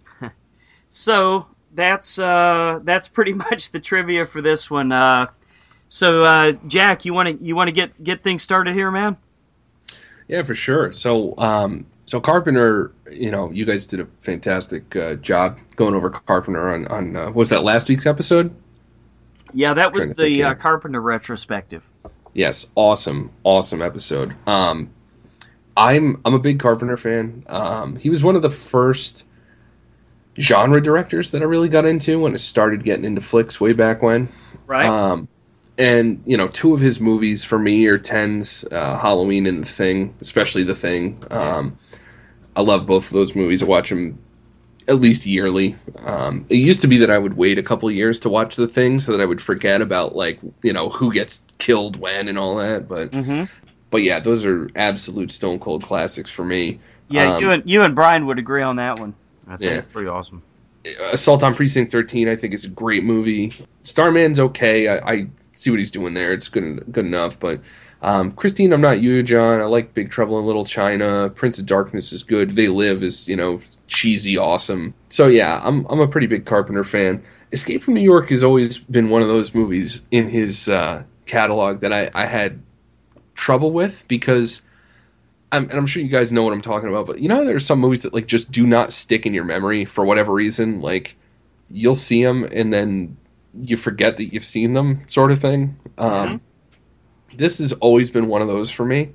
And I would, I I remember over the years, like trying to rewatch it and like the first 15 minutes just being super slow and just, you know, full of like 80s cheesiness. Not at the movie's fault, it's just when it was made. Right, Um, almost like a Cannon film, a little bit, huh? A little bit, yeah. So, you know, I was glad rewatching it for this uh, podcast because I saw a lot more that I, I really liked about it than, you know, in previous iterations of watching the movie. It, it's, it's an awesome movie. It's just, it is a dated movie. Like, I don't think that you can deny that while this concept was fairly fresh for 1981, um, this movie was such an influence on so many other movies that have come out, namely like the, the last two Purge movies and stuff like that. This one by comparison i think that time is not doing it any favors. You know i, I think that this movie's aging kind of poorly whereas the thing and halloween to me are like really timeless films. Yeah. still still a badass plot. Like uh, I, I think this is maybe maybe kurt russell's coolest acting. I don't know. It's kind of a toss up between this and really all of his john carpenter films but yeah um, Kurt Russell's pretty awesome. Absolutely, absolutely. But yeah, I, you know, Lee Van Cleef, that's a big get for me because I'm a, I'm a huge uh, Good, the Bad, and the Ugly fan, so that's pretty awesome. Actually, you were saying that Clint Eastwood was almost cast. That would have been kind of interesting, but um, but yeah, no, it's it's a good time. I mean this this is the kind of movie that like you got to recommend to the right kind of person, you know, because I don't think that people who are nowadays watching like Jason Bourne and Jack Reacher and all that shit, I, I don't think that a lot of people would have the patience to see all the good stuff in this movie. But Yeah, I can see that. But yeah, it's good stuff. I mean, I think this is if I was making a Suicide Squad movie personally, I would have modeled it a lot closer to what they did here, personally. But Well, there you have it, man. I think they were. I think they were obviously trying to copy it in certain spots, especially when they got the uh, shots in the neck. You know. Yeah. Yep. That's actually what I was just thinking too. No, um, no, this, this is a classic. Uh, it really is. It's a classic '80s '80s movie. Um, it's definitely worth your time if you haven't seen it. To the listeners out there, so Cool. All right, uh, Dan, your your turn, man. Yeah, um, I'm I'm a little bit young, so this is my first time watching this one. Uh, and as far as John Carpenter goes, like I respect him, but I don't think I've seen everything. I've definitely seen Halloween. I watched that probably regular uh, yearly basis. I checked this one out today, and kind of in the background, I wasn't giving it my full attention. To be fair, but it, yeah, like you were just saying, it didn't fully grab me. Again, I'm half paying attention to it to begin with, but it, there there's definitely some great stuff, some really good action, but it, I totally agree that it does not at all. It's not very timeless. It, it's definitely a product of the '80s, and you can definitely see that. Yeah. Uh, I don't think it hurts it too bad. Uh, the probably the biggest thing that stands out that does hurt it is the you know the whole 9/11 thing. Like the twin towers are yeah. kind of a part of the plot to a very small extent, but like it's not there anymore. Um, but yeah, I don't know. It was it's a weird movie, definitely very 80s. The there's a lot of good to it. There there's some very slow parts. I also agree that Suicide Squad should have been much more closer to this and not another oh my god, the world's going to end kind of movie Yeah. uh, where the stakes are just unreachable. Well, you know, uh, Dan, the, the the twin towers were still standing in 1997. Which is when this movie was set in the future. Right. Yeah. So tech This is true. technically, technically, in this alternate universe, yeah, they were still there. it's very true. It's it I don't know. It's just It was kind of creepy. hard to watch It was, any- it was very creepy seeing them, though, wasn't it? It hits you a little bit when they start talking about the Twin Towers and you're like, oh. they're Yeah. not there anymore. that's what I meant by that is it's just it's always hard to see that on screen anywhere. Absolutely. Well, this was actually one of uh, one one of well one of the few films that has that really hits me in the heart every every time I see it because uh, I lost my dad a couple of years ago, and this was one of the movies that he and I used to watch together pretty frequently back in the '80s and the early '90s. So it, it means a lot to me. You know, I, I, I guess it was uh, it's kind of funny looking back at it because I really hadn't watched it in probably about ten years. But the beginning part where you've got Plissken coming in and they're arresting him and everything, and I thought it was really funny. It was really funny how the prisoners are walking down the hallway and the recorded voice says, "You have the option to terminate and be cremated on the premises, or you can go to New York." It's like, holy shit! what fucking choice is that? and it and it is really cool looking back on it. And by, by the way, that that film, uh, A Most Violent Year, the one with Oscar Isaac in it. Have you guys all seen that? Yeah, it's a great movie. Really, really great movie. really? And it's so fucking ironic that this movie was made the same year that that, that movie was set. So you got to un- understand back then New York was like considered like a cesspool of, of filth and degeneration. Um, so that gives it a little bit of eh, kind of an extra kick now, knowing that. Um, it, it was kind of funny how um, they had like the crazies in the subway, and as you talked about the top of the World Trade Center and everything, where he had to he had to land the plane, not not very uh, well, by the way, uh, but at least he did he, he you know he did land it. Um, I thought it was kind of cheesy in certain parts, uh, a- as we talked about earlier, Jack. Kind of almost a Cannon feel to it, with some bit. of the the crazy special effects. Every everybody in it put on a good performance. Uh, Donald Pleasence, uh, as you said, Lee Van Cleef. You know, I mean, obviously Kurt Russell is Snake Plissken. There's no doubt about it. Right. Uh, I thought Harry Dean Stanton was really, really good. The only film I've ever seen him in that I probably liked him more was Repo Man. Have you guys seen that one? Of course. uh, the great Emilio Estevez playing a punk rocker in L.A. and he becomes a repo man. And Harry Dean Stanton is kind of the guy who who teaches him how to go out and repo the cars. Hmm. That was a fucking phenomenal uh, role. But I've I've always liked Harry Dean Stanton. So yeah, I mean o- overall, I've I've enjoyed everything about this movie every time I've seen it, and going back and revisiting it was was was a real treat. So. Um, yeah, I, re- I really like this one, guys. Nice. Any uh, any of you guys Metal Gear Solid fans? That was exactly what I was about to bring up. nice. I think that uh, I think that the character is probably better than the movie in this situation. Because Snake Plissken is a cool fucking character, man. yeah, I'd agree with uh, that. Uh, Obviously, the influence for uh, Solid Snake from Metal Gear Solid, and has been in all the games since they started. It definitely was dated. You know, it's got that same '80s thing that Enemy Mine had going for it. I think it holds up maybe a little better than that one. But you're right, man. I started watching it earlier today, and I, I kind of fell asleep. oh shit! Ringing endorsement from Philip. Okay, here, now right? okay, all right, all right. To be fair though, I had just cooked a bunch of burgers and shit, and I ate like two of them and a couple of hot dogs, a bunch Right. of beer. I was, I was definitely, I was definitely feeling it, man. I was, I was, I had a lot of food in my gut and dealing with kids and and the uh the movie was going, and yeah, I fell asleep. I had to rewatch it again.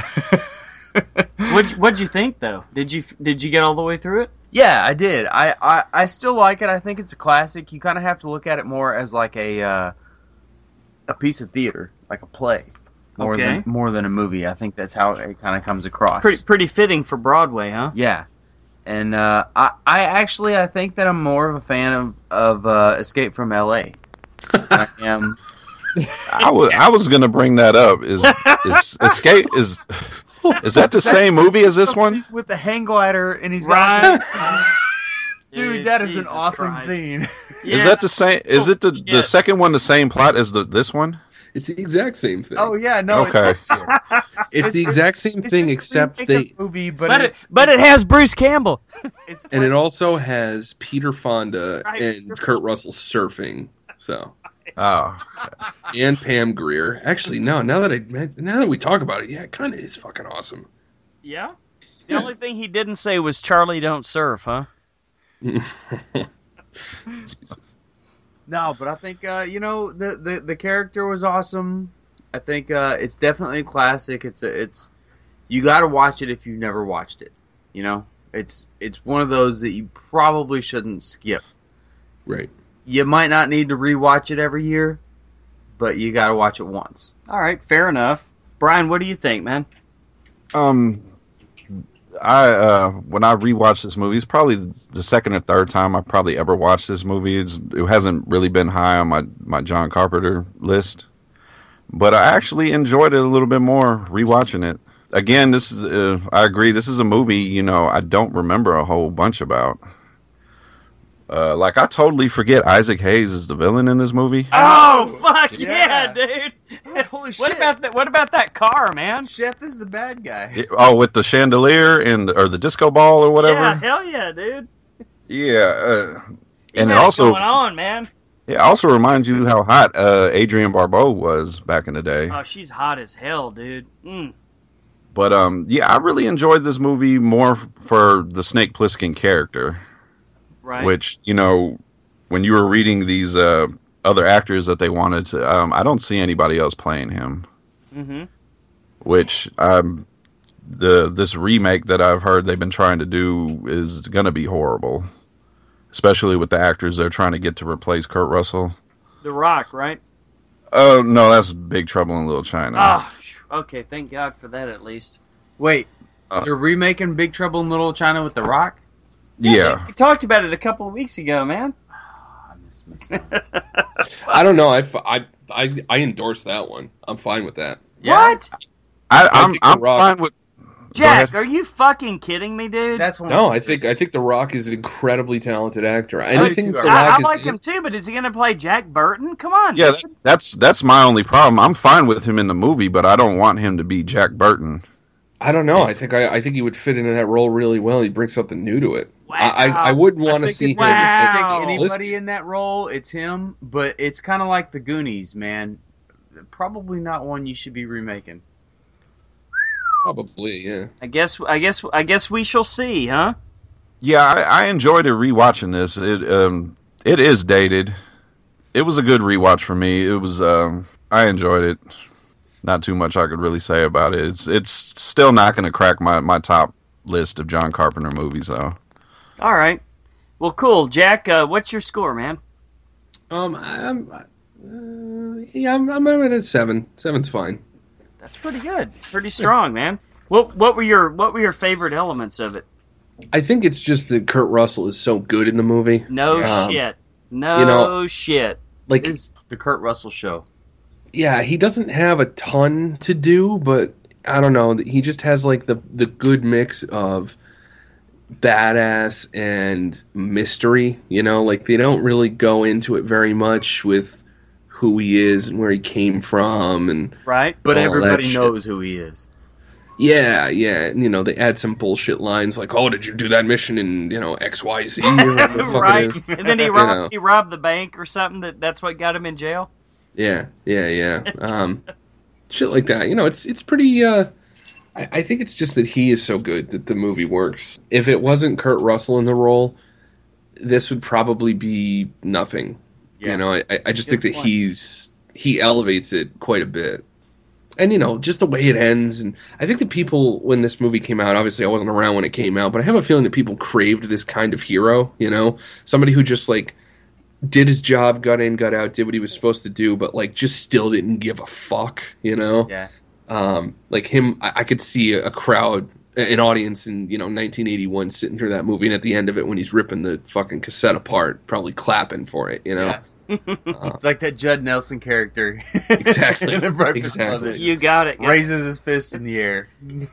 All right. Fuck you. So, hey, so Jack, let me ask you this, okay? Compared compare these guys to Kurt Russell. You ready? Yep. Uh, say yay or nay, okay? Uh, yay or nay in terms of uh, Uh, pr- uh, who's- be- better better than Kurt Russell if they'd been in it? okay, Chuck Norris, worse, Tommy Lee Jones, worse. Clint Eastwood. That's tough. He's too old. But not at the Talking time though. 81, man. He was too old in 81. Nah, okay, he was too old in 81. Hilarious. That guy is the a guy's fucking not dinosaur. fucking Methuselah. Yeah, but- man. but- Come on. Yes, he is. But you He's can't- like Right. a thousand years old. but you got to think of it from the perspective of of then it's another Clint Eastwood Lee Van Cleef movie, and then it's interesting okay. because those guys enough. did some of the best fucking westerns ever. So All right, so what about Charles Bronson? I'd say nay because then it's just Death Wish six or whatever. All right, fair enough, fair enough. All right, so some great points, man. Uh, what about you, Dan? I'd I'd gotta go with like a seven as well. I mean, Excellent. it de- definitely earns its cult classic status. Right. All right. Well, I'm going to go a little bit above you guys. I'm going to actually give it an 8.5, and some of that might be the factor of uh, you know just the memories that I've got of this movie with my dad. You know, and and we'll just leave it at that. So, Philip, what about you, man? Dude, the movie by itself would get a five, but with Kurt Russell in it, it brings it up to a seven because of the character. Th- th- that's the reason you're watching this movie to watch this classic, kick-ass American hero character. A real American hero, There you huh? go. One could That's say. GI Joe, motherfucking 101. All right, Brian. I'm gonna go six. Um, Six. Oh, yeah. dude, fucking ice pick through my heart, man. yeah, I mean, I enjoy it. I mean, I I love him as the Snake Plissken character, Right. and uh, another actor in it that I totally forgot to bring up. That every time I see him, I got to go check out some of his older movies. Tom Atkins. Oh yeah, he's awesome, dude. Halloween three, man. Season of Yeah, the uh, Witch. Night of the Creeps, Creep Show, all Right. those movies, The Fog. But it just it it doesn't seem like a movie that I, I would revisit a lot. right. So I give it a, a six on ten. Cool. All right. Uh, so, listener feedback. Uh, friend of the show, Kevin Nez, has been keeping us up to date on the adventures at the San Diego Comic Con. Uh, you can hear all about it on his podcast and the Mike Ned pod, Mike Mac Nez podcast on iTunes. Sorry about that, brother. Yeah, lucky lucky bastard, man. He's he's uh, he went to the entire San Diego Comic Con, and he's been keeping us up to date on his uh, podcast, which is MacNez. It's M A C dash N E Z. And this uh, this lucky son of a bitch met up with a bunch of friends there and fucking chilled out and partied the whole weekend. He's actually saw Slayer there. He's he met seven or seven or eight really really good actors that we love in in what we cover here. And uh, yeah, basically just had a great time while we were fucking sitting around here pounding our puds. So anyway, Hey, and he's been super active on our Facebook page, so appreciate it for that, man. Keep it going. Robert Anthony Richard from California wrote us to say uh, he just finished episode 8. Uh, good talk on Star Trek and a trip down memory lane for Enemy Mine. Uh, somebody mentioned Dennis Quaid was the poor man's Harrison Ford. Funny, I always thought he would be able to fill the Indiana Jones hat if Harrison Ford could never do it. Also on last week's podcast, got to disagree with you, Lance Langford, on Frankenstein book to film. It's a great classic, but really strays from the book. Great show, guys. Enjoying it all. Thanks a whole lot, Robert Anthony Richard. all right, You or awesome. other, otherwise known as Baba Dick. uh, and then Cynthia, we got a lot of listener feedback today, man. Cynthia Talbot from uh, the Woodlands, uh, Texas, sent us a really sweet interview with Arsenio Hall and Jason Voorhees.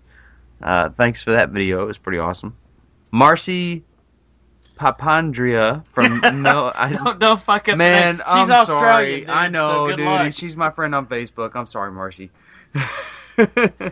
From uh, Melbourne, Australia, commented on our, our talk about Westworld. Uh, she said, "Just to fact check you guys, Westworld was a film by uh, Michael Cra- Michael Crichton, not a book. Uh, he wrote and directed it, and uh, the show is based on that. Ed Harris and, in the Yul Brynner role too. Uh, so thank you, Marcy, for the information.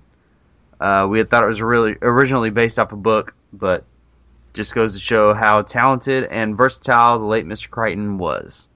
And I think that's it for listener feedback. Uh, if you guys want to get a hold of us, check us out on Facebook page or follow us on the podcast. at uh, we got www.facebook.com slash the horror returns.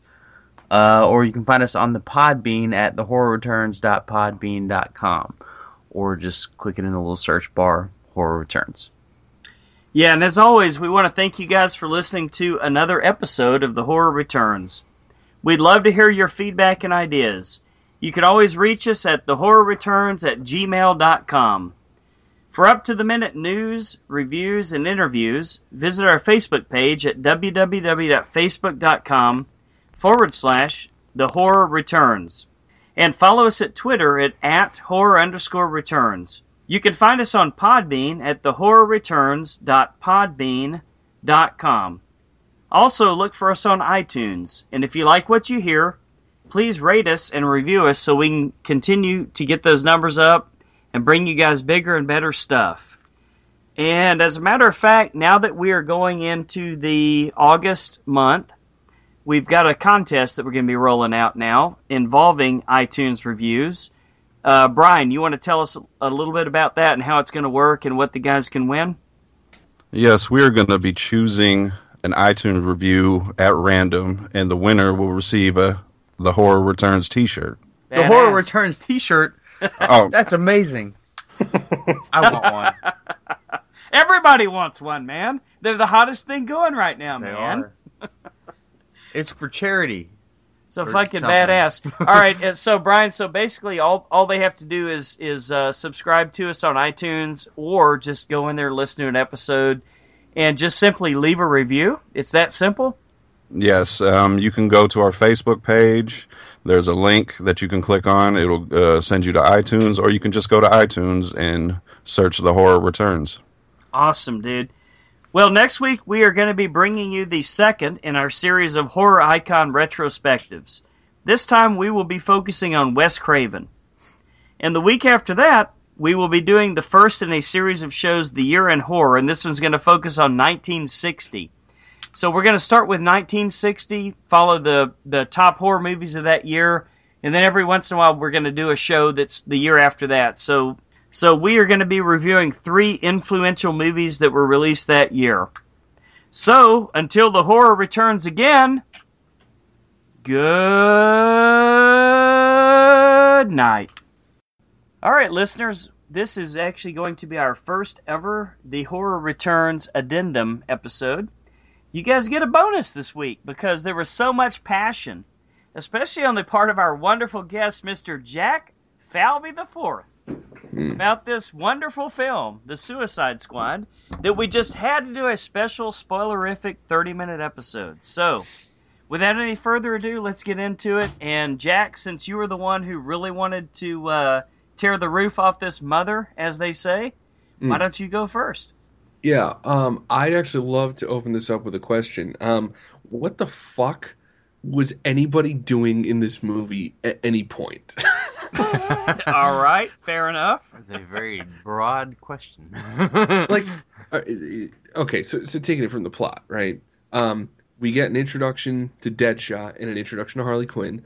Right. Then we get a scene from Amanda Waller explaining that she's gonna do something with getting the worst of the worst together.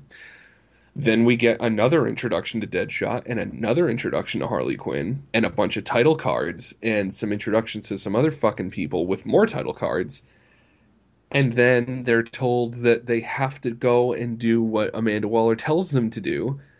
But that, and then they're like thrown into a situation that they're like nobody ever explains what the fuck they're doing there, which I would think that like you would want to do if you're going into a war zone you might want to explain to the people who are going into the war zone with you like what the fuck you're doing there but i guess that was cool by them they didn't really fucking have a choice i, I don't know I, I- don't know i guess my biggest problem is like i don't really understand anything about the plot of this movie Yeah, well, I, I kind of enjoyed the first half hour, like I said before, but I, I thought everything fell apart after that. But now now that you're putting it this way, it's kind of like, you know, what in the fuck were they thinking from the beginning, right? I mean, Philip, what what did you think, man? yeah, I mean, I guess that kind of makes sense. Why in the hell was Enchantress? well, A, what was she doing? I mean, there was some big spell going on, obviously, and I assume that she was trying to take over the world because that's what we do every night. But Sure. uh, I, I- they never really explained why or how or whatever. And you're right, that's a good point, man. They never even said to the uh, to the Suicide Squad members, "Hey, this is what you're doing, and here's why." They were just like, "Hey, you're gonna go kill this person." All right, let's Yeah. go. Would have would have been nice. We would have known what was going on. Yeah, and did did they not fucking hire the Enchantress to do something for them, and then what? She fucked up, or she got out of their control, or something like that, and then they had to come in and pull these guys in to save, pull their blanket out of the fire, or something like that. Yeah, that that was okay. What was the point of having her heart? that's I the thing the you- movie sorry go ahead No, I go ahead. I just I didn't. I just thought of it. I thought the whole purpose of having the heart was to control her. Yeah, they're like so the movie goes to all these lengths to like set up rules for for the characters, right? Like Harley Quinn is supposed to not give a shit about anything but getting back to Joker, even though at the end of the movie when presented with an option to get Joker back, she chooses to do something else, which I'll get into in a minute, which is fucking ri- ridiculous, but Mhm. but like so Enchantress, you're supposed to have the Like, magical how do you heart. really feel, Jack? Uh, oh god. Um, but like you're supposed to have the magical heart to control her, right? And they Right. display that happening. But then like she gets sent on a mission with her fucking boyfriend and like immediately just pieces the fuck out. Then Amanda Waller destroys the heart and it does nothing. What the fuck was that about? It's a good point. Pretty ridiculous. It's because she got her brother back, and her brother gave her a piece of his heart. I guess. Did he? Like- Okay, yeah, that's right. That's right. He did. But didn't the brother only come back because the enchantress like brought him back? So Uh, she broke him out of the vial that ah, the similar right. one that Well, Becky, she was stuck in. Yeah. Ah, okay, that's right. Um, but as far as like what the fuck is actually happening, there's a very very clear point uh, right after the sixty thousand introductions, which I I did thoroughly enjoy sitting through them, but going back and realizing that yeah, there's definitely two introductions for Harley Quinn and Deadshot, and like kind of an introduction for everyone else, like. Mhm. Uh, that's that's fairly problematic. They made it obvious who the main characters were. Yeah, they, they Yeah. really they really rushed through everybody else's intro, didn't they? Yeah, and then once we get through all those intros, uh, it basically cuts to three days later without telling you that it cut to three days later. And there's this huge world-ending event that you don't know what's happening, you don't know why it's happening, you don't even know what she's doing besides her fucking gigolo dance in front of her magical light show. Right. Like, why the hell is she dancing the whole time? I was kind of wondering that too. Hey guys, But guys, she's got a big I? ass cloud in front of her. Yeah, but hey, am, am I the only one who got a Ghost Ghostbusters vibe from this whole fucking Oh, bullshit? totally. Yeah. Special effects. I can see that. Go, Cross Ghost- Ghostbusters. Ghostbusters too, right? Yeah, Yeah. and and cross that with uh, you know, uh, car sale dealership wacky, wavy inflatable arm flailing two man, oh, and Oh, come dress on! her up as the enchantress. Wow. Ugh.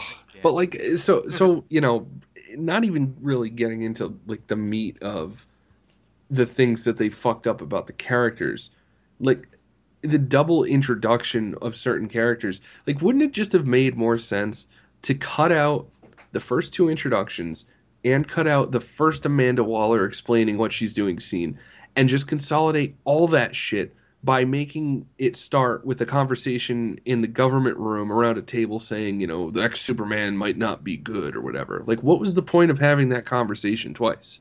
That was kind of dumb, wasn't it? point. Yeah, it it really, it's just the biggest, and, and, you know, I think we all kind of alluded to it, but the biggest problem in this movie is the writing. Like, just nothing, there's no logic added to the proceedings at any point in the fucking movie. Mm-hmm. um, like you know this is now a world where obviously the flash exists and he's somehow like working with the government on some level because he caught captain boomerang right Yeah, And- that's right. That was and- actually a pretty decent scene. I kind of enjoyed it. But like why wouldn't why is it that you would grab uh, a woman with a baseball bat and a guy who never misses? Like why are these the people that you're sending to go and fight some like ethereal force? Wouldn't it make more sense to contact who like the flash and batman who we find out at the end of the movie Well, she's in contact with that the whole anyways dude? I was thinking, where the fuck is Batman this whole time? Uh, like i don't understand it, it just seems like this whole problem is way above these fuckers pay grade That's a great way to put it. I I- like, and then fucking the the Rick Flag character. Punch people out of prison because that'll go well. I, I just don't understand the logic. And then like, there's that scene where they're in the bar and Will Smith, you know, he's got to do his hero shit, right? He's like, Right? you know, man, we almost pulled it off. Nobody thought we could. I, you know what I literally said? I turned to my my uh, girlfriend and I said, "What the fuck is he talking about? Like, who thought they were pulling what off, and that they almost did? Like, what the fuck is anybody talking about in this fucking movie?" Oh, it's awful, and it doesn't even get to Joker and Harley. So, so are you guys like, um, are you guys like big Batman fans? Like, you get to Harley Quinn or Joker or any of that stuff? Not not not at all. I I like the movies. I actually Sure. like the uh, the '80s. Uh, I, I I especially like the Michael Keaton films, Okay, and I really really enjoyed um, the original Joker in those movies. But uh, I mean, of course, Heath, Heath Ledger was good as the Joker. But of the three new Batman movies, I really kind of only enjoyed that middle one. I did I didn't like Batman Begins that much. I thought it was kind of slow. And I Mhm. thought Oh, I that The it. Dark Knight Rises, I thought the Bane was just a fucking joke. But Mhm. yeah, that's my opinion.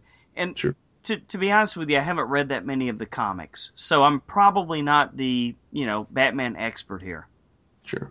Yeah, and I'm definitely not a DC expert at all, but Batman is the one that I'm the most familiar with, and uh, I I love the new Batman movies with uh, uh, Christian Christian, Bale. Bale. Yeah, Mhm. and Mhm. I'm actually really looking forward to Affleck as Batman. Mm. I, I say I'm really looking forward to him because you didn't really Bat- see a lot of him. Batfleck. Yeah, uh, you didn't really see a lot of him in this movie, and then uh, and even in the Batman versus Superman, there was just too much other stuff going on to focus on one character. And so I'm hoping that with him directing this new Batman movie, that it's going to be kick Oh, ass. he he's a hell of a director. Yeah. I, I I don't think I've ever seen a, a film that, that he's directed that I haven't enjoyed. But I'm a Hmm. Batman fan, and I know enough about Harley Quinn and the Joker to to know that I did not like the Joker. Okay. what about you, Dan and Brian? What, you guys knowledge like you know a lot about their dynamic or kind of just tertiary Um, shit? A little bit. Uh, I'm I'm just now getting back into the comics, so Okay. I'm not too familiar. Yeah, I'm. I've read quite a bit of Batman. Not a lot with Harley Quinn in it. Uh, Harley Quinn is basically Stockholm syndrome personified. Right. Uh, so, like, just the fact that that's being glorified as like this new cool superhero, and they don't really address the like mental health issues of it Right.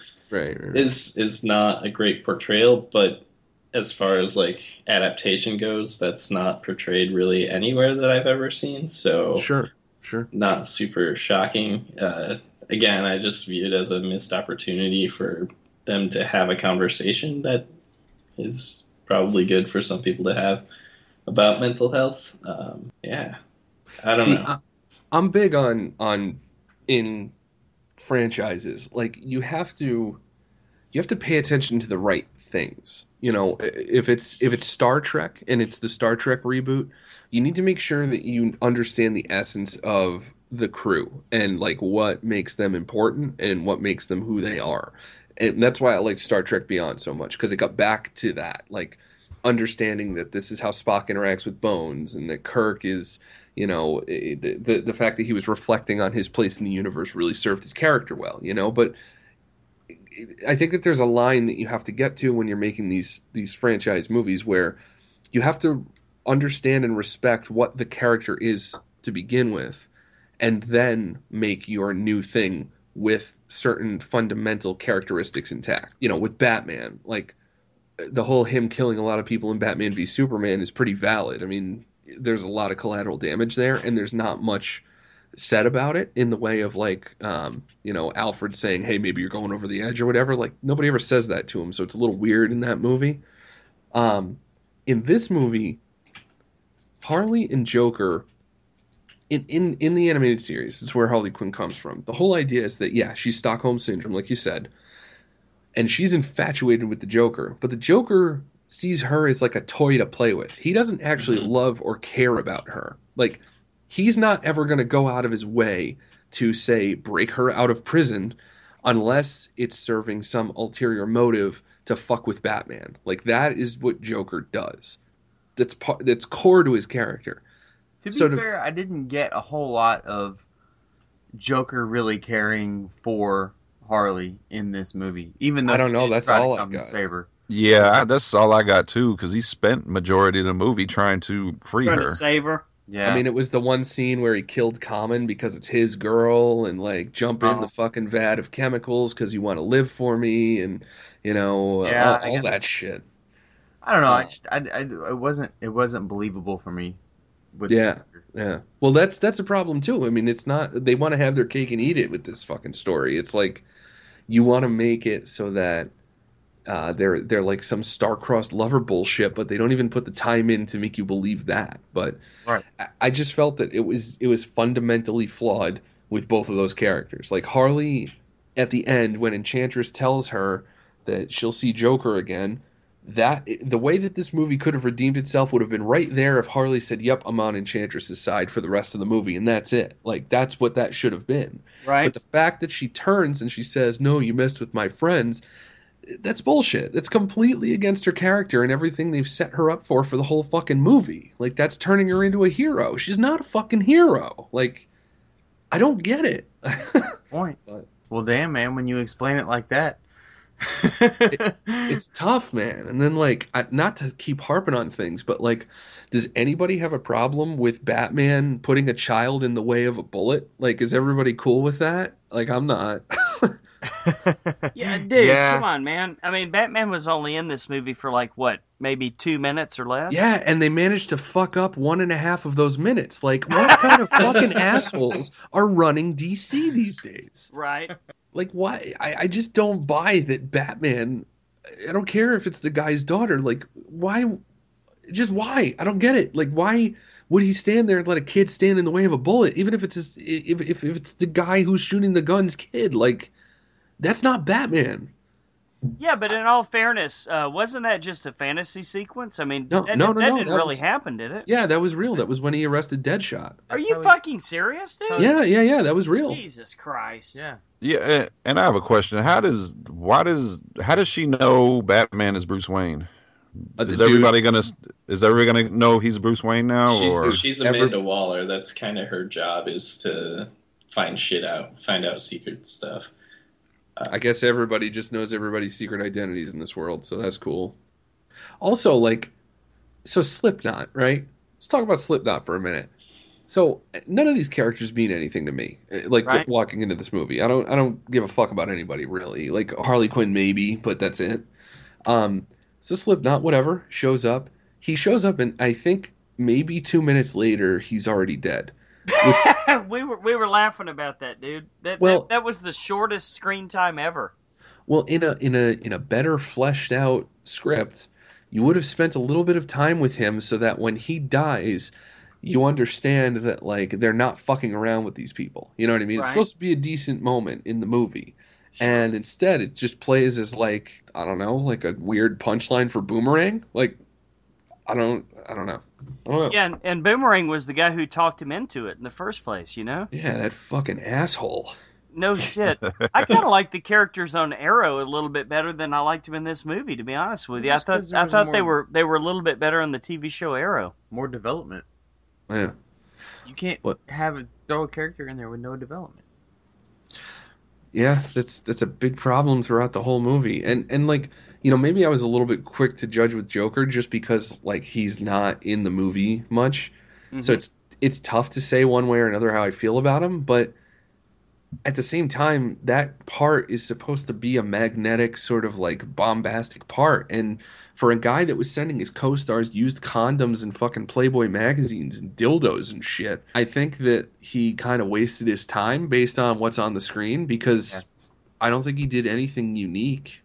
Um, Okay, you know what? That was my I, I'm gonna I'm gonna dis- I'm gonna disagree with you guys. I, I really en- I really enjoyed his performance, guys.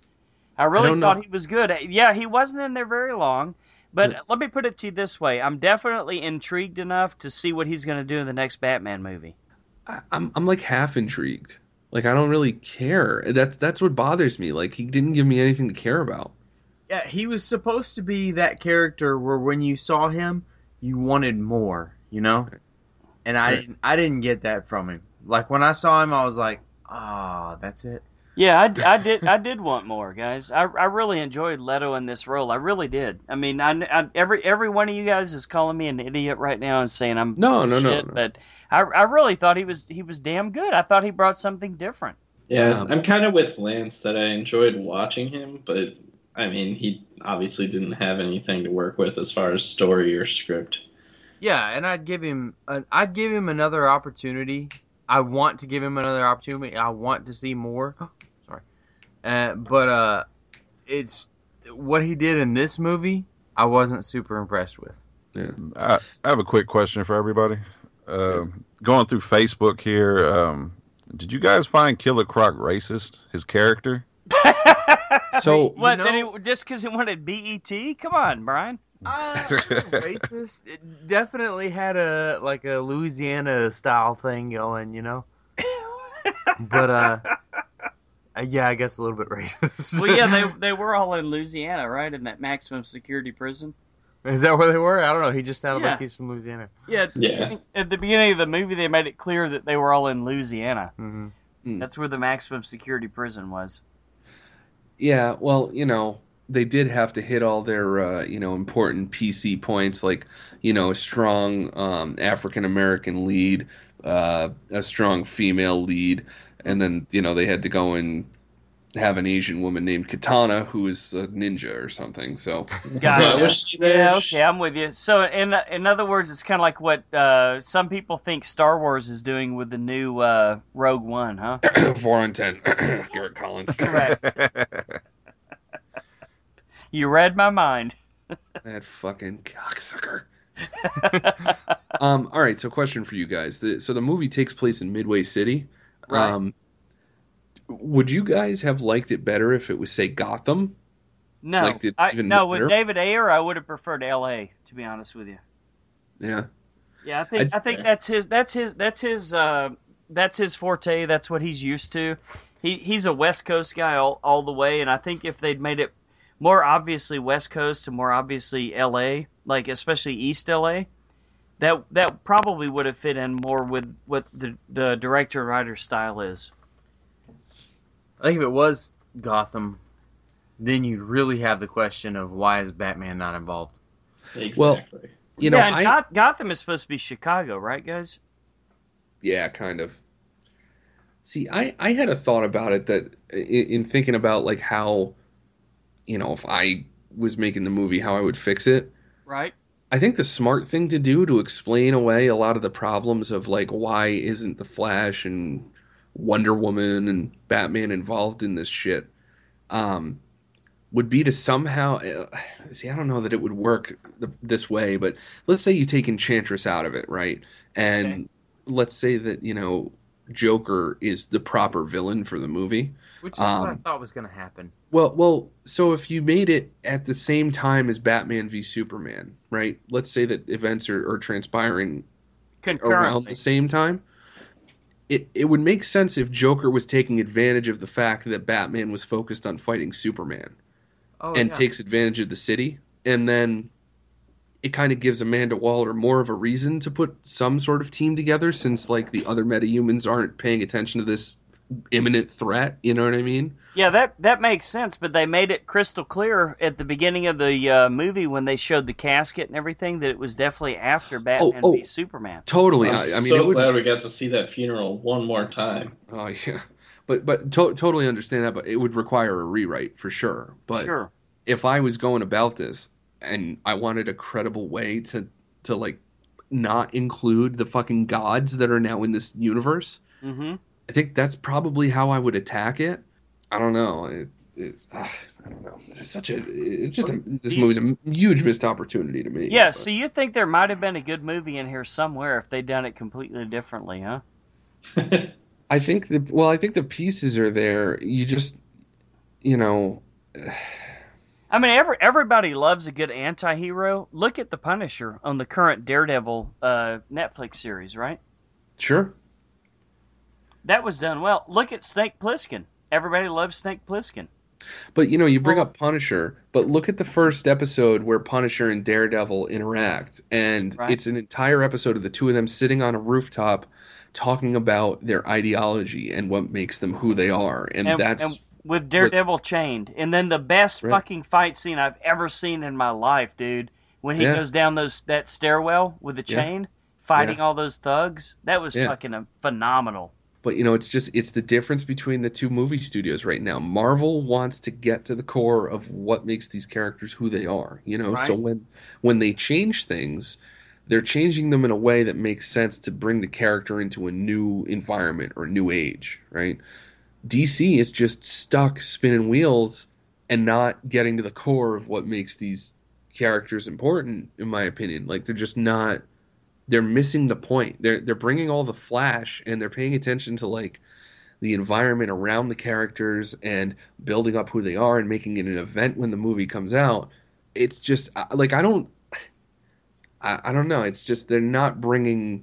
I don't feel that I'm watching Joker on film in this movie. I think that I'm watching a guy who's imitating the Joker. You know, because he's not Wow. Yeah. he's just not he's not getting to the core of the Joker that I know from Death in the Family and Death of the Family, the current run that Leto based him on. He doesn't Mhm. seem like the same character to me at all. Like I don't know, I just it's not connecting for me. See, they probably should have had another few movies that involved all these characters without shoving them all into one. Like, you can't have the Avengers without having Iron Man and the Hulk and all that shit first.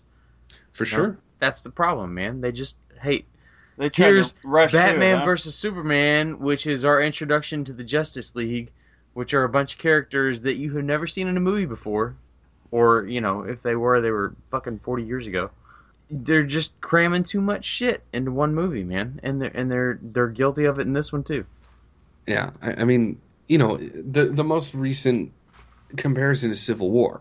I mean, Civil War is the thirteenth Marvel movie, I think, twelfth or thirteenth, and the entire plot of that movie is predicated upon the twelve movies that preceded it, and it it understands that the audience knows who these people are. It introduces who it has to. It eliminates the need to make an origin story for Spider-Man. You know what I mean? Like it, it does. Right. It does a lot of smart things, but it, it has the confidence in knowing and living in the world that it established. Like you have had plenty of time to get to know these people. So Yeah. when at the climax of that film, when what goes down goes down, you understand it far better than you would if you know you're just meeting uh, Scarlet Witch and Vision and Winter Soldier and Black Widow and you know go down the list in this one movie. Like it doesn't. It's just Yeah. fucking weird. It's just a weird way to Like go. if you about saw it. Civil War without having seen any other Marvel movie before, you'd probably be fucking lost. And exactly Which where is we what are on DC's doing on this Squad. bullshit Yes. right now. Absolutely, yeah. Brian, what do you think about all this, man? Uh, I'm kind of wishing I change my. I can change my rating. Well, what, what, l- let me ask you this: What do you think about the ending, Brian? Uh, the the big uh, the big showdown with the Enchantress and, and the brother and everything. Uh, I didn't get it. Um, El Diablo's more powerful than this ancient being, I guess, and I get. I don't know. I don't. I thought that was a cool character, man. The El Diablo thing. Yeah, I, I really liked his character. He was another one that didn't really have any fucking development behind him, but uh, Right. I thought that was a cool scene.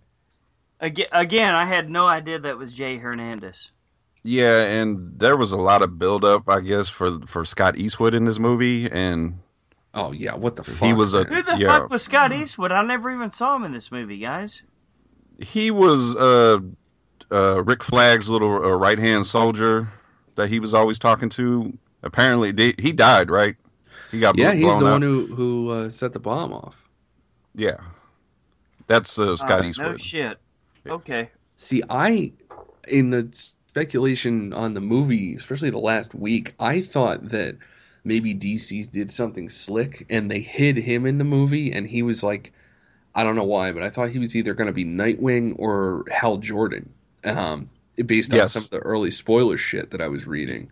Yes, I heard a lot about that, Yeah, but appar- and then like apparently not. it's just like nothing.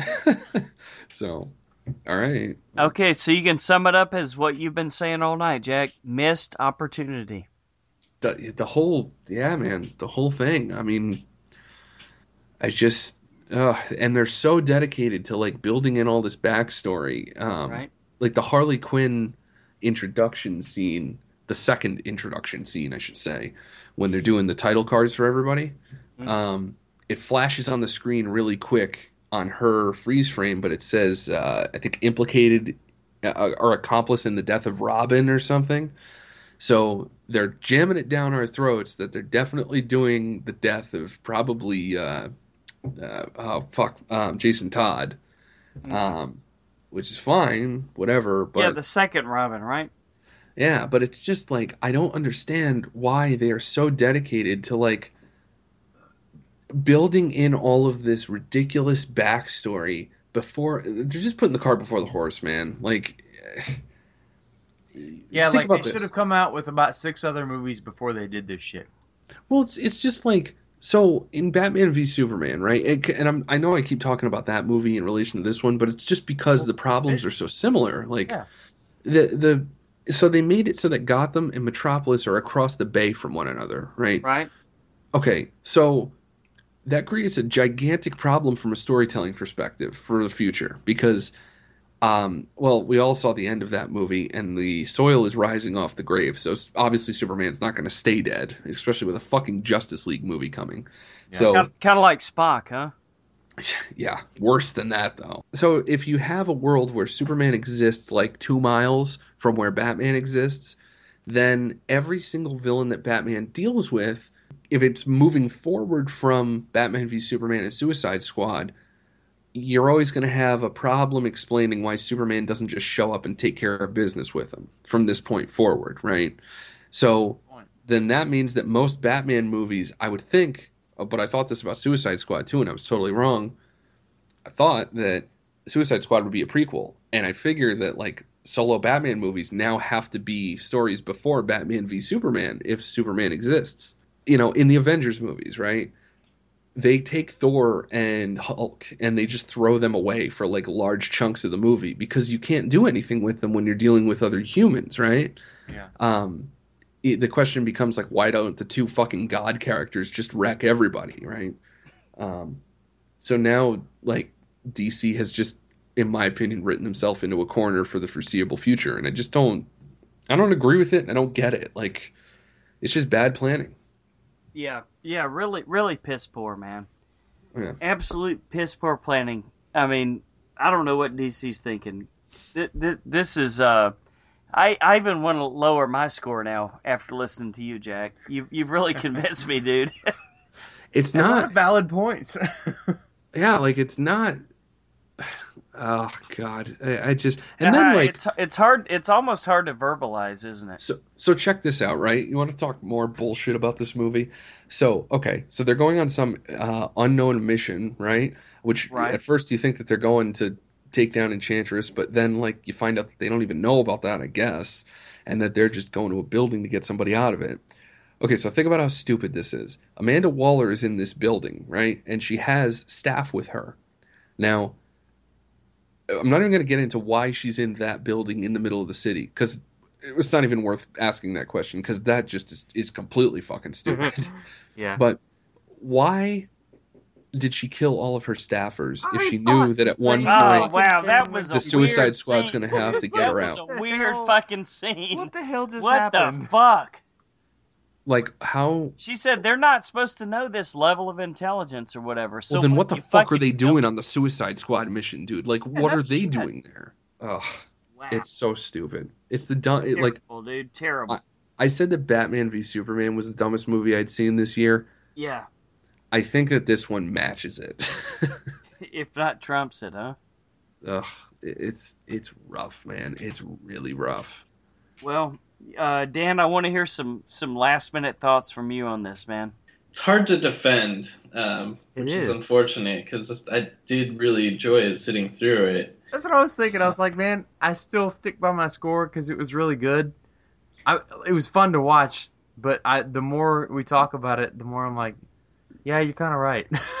Yeah, uh, the there's definitely loads of plot holes, and I think they're more damaging to the DC universe as a whole than they are to the actual Suicide Squad movie. But hmm. that there are some pretty significant things, like Katana shows up for no reason. And where the fuck did she come from? and why is she there? Because she's not part of the Suicide Squad. Because Yeah. she doesn't. She's like not being forced to be there. So like no explanation on that end. Yeah, who whose side is she on? Because she's Uh, got Rick. She's supposed to be has Rick Flag's back, Yeah, exactly. So but then like, she goes drinking with them. That's why I was saying. I, I I really hope that Affleck gets his movie out before too long because, it, it- and I said that as soon as I was walking out of the theater because I was like, man, I don't know, dude. These DC movies are kind of running themselves into the ground. I think that the potential of the Batman movie is is still pretty high.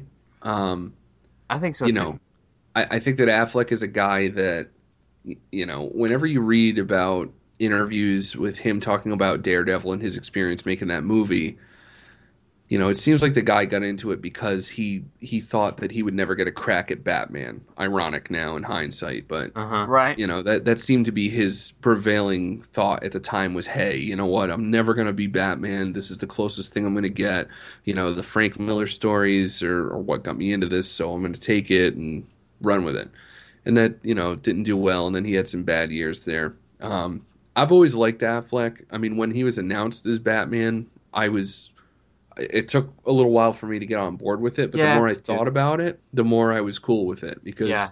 he had just won for Argo. Um, the Town is a great movie. Gone Baby Gone's a great movie. Oh, yeah, dude. The town is Uh, awesome. Man, I, Um, I was just going to ask you what, what you thought about all those movies because I thought they were all great.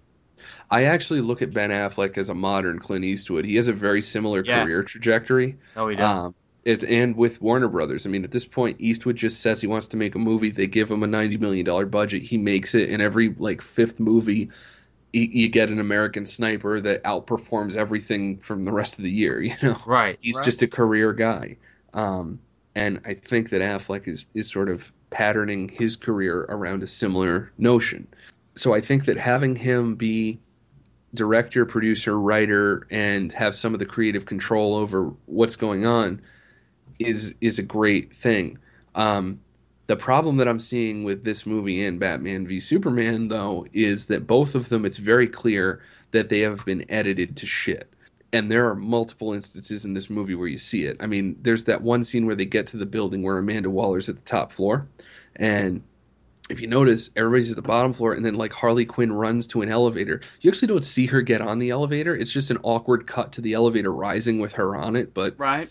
Whatever. So she fights like three fucking assholes with pimple faces, and then she gets to the top of the elevator, and everybody's already on that floor. Last I checked, um, elevators r- move faster than stairs do. I don't know. Maybe that's just me, but it's a really awkward little thing. Um, and then, like, did you guys were you guys okay with the music in the movie? It seemed like it was super on the nose in every scene, like way too much. No, I, I kind of enjoyed the music, to be honest with you. Yeah. It, it was good music choices and had all the subtlety of a sledgehammer. Yeah, it was just like Amanda Waller shows up and it's sympathy for the devil. Ooh, edgy guys. Yeah, and also like in the first 15 minutes, they probably blared through about 12 different songs. Yeah, So- Yeah, Harley they- Quinn's they "You Don't Own of- Me." They had a lot of songs in there for sure. Yeah. But I I kind of, know. I kind of enjoyed it. I kind of uh, appreciated what they what they did with the the songs in there. It's a it's a rough. This movie was a rough experience for me. It is a rough Yes. ride, huh? yeah, I mean, I, I All right. it's weird because I am looking forward to seeing it one more time, just to make sure that I saw what I saw, kind of thing. You know. I'm I'm sure you did, man. Where Yeah. where do you where do you think they're going with the Batman movie? Because they said there was going to be multiple villains in that one. I I think that the smartest thing that they can do to try and salvage the future, you have to have Joker involved, and I think it makes sense to tell the Jason Todd story. In all honesty, Well, Uh, that sounds like what's it, what it's going to be. yeah, I mean, I heard things about you know Deathstroke being a possibility, but you know, especially after this movie came out, and there's like you know four or five minutes of of the fucking Joker. Um, I think if you have a Batman movie where Joker is then again sidelined, you're going to have even bigger problems. Yeah, Mhm. that's Um, true. So you know that that's the thing though. See, that's the difference between Marvel and DC. Marvel is doing what they want to do, and they're planning things out three to four years in advance. DC is just reacting to everything that's happening to them. Like, you know, people complain about the end of Man of Steel and all the collateral damage. So Batman v Superman has at least five fucking lines that tell you that they're fighting in an abandoned block of the city, right? Um, it, it, it's it, I don't know. It just it's all reactionary, and it doesn't. I don't think that it breeds quality personally. But Do y'all think there's any chance that they would uh, shake hands and bring Deadpool into the DC universe? That would probably be the smartest choice they can make of, for the He's gonna hang out with Deathstroke. on, only in my wet dreams. So. All right, fair enough. All right, so unless anybody else has anything to say about it, I think that's probably the the wrap up on the spoiler episode. Uh, Dan, do you have any last thoughts? No, I think that's a good place to end it. Brian? Um, Will Smith was better than I thought he was going to be. yep. I would agree with you there, man. I'm gonna still stick my by my same score and say that if you look too far into any movie, you're gonna find some plot holes. But yeah, I mean, I can't argue with anything that we've said here, and uh, I, I- still think it was a fun time to watch it. But I wish it was better. All right, well, cool. So, uh, Dan, uh, Jack, thanks a lot for coming on the show with us, guys. Thanks for having. Yeah, we Yeah, really enjoyed it. blast. Um, hopefully, hopefully we can have you guys back soon. Cool, cool. And so, uh, I guess until the horror returns again. Good.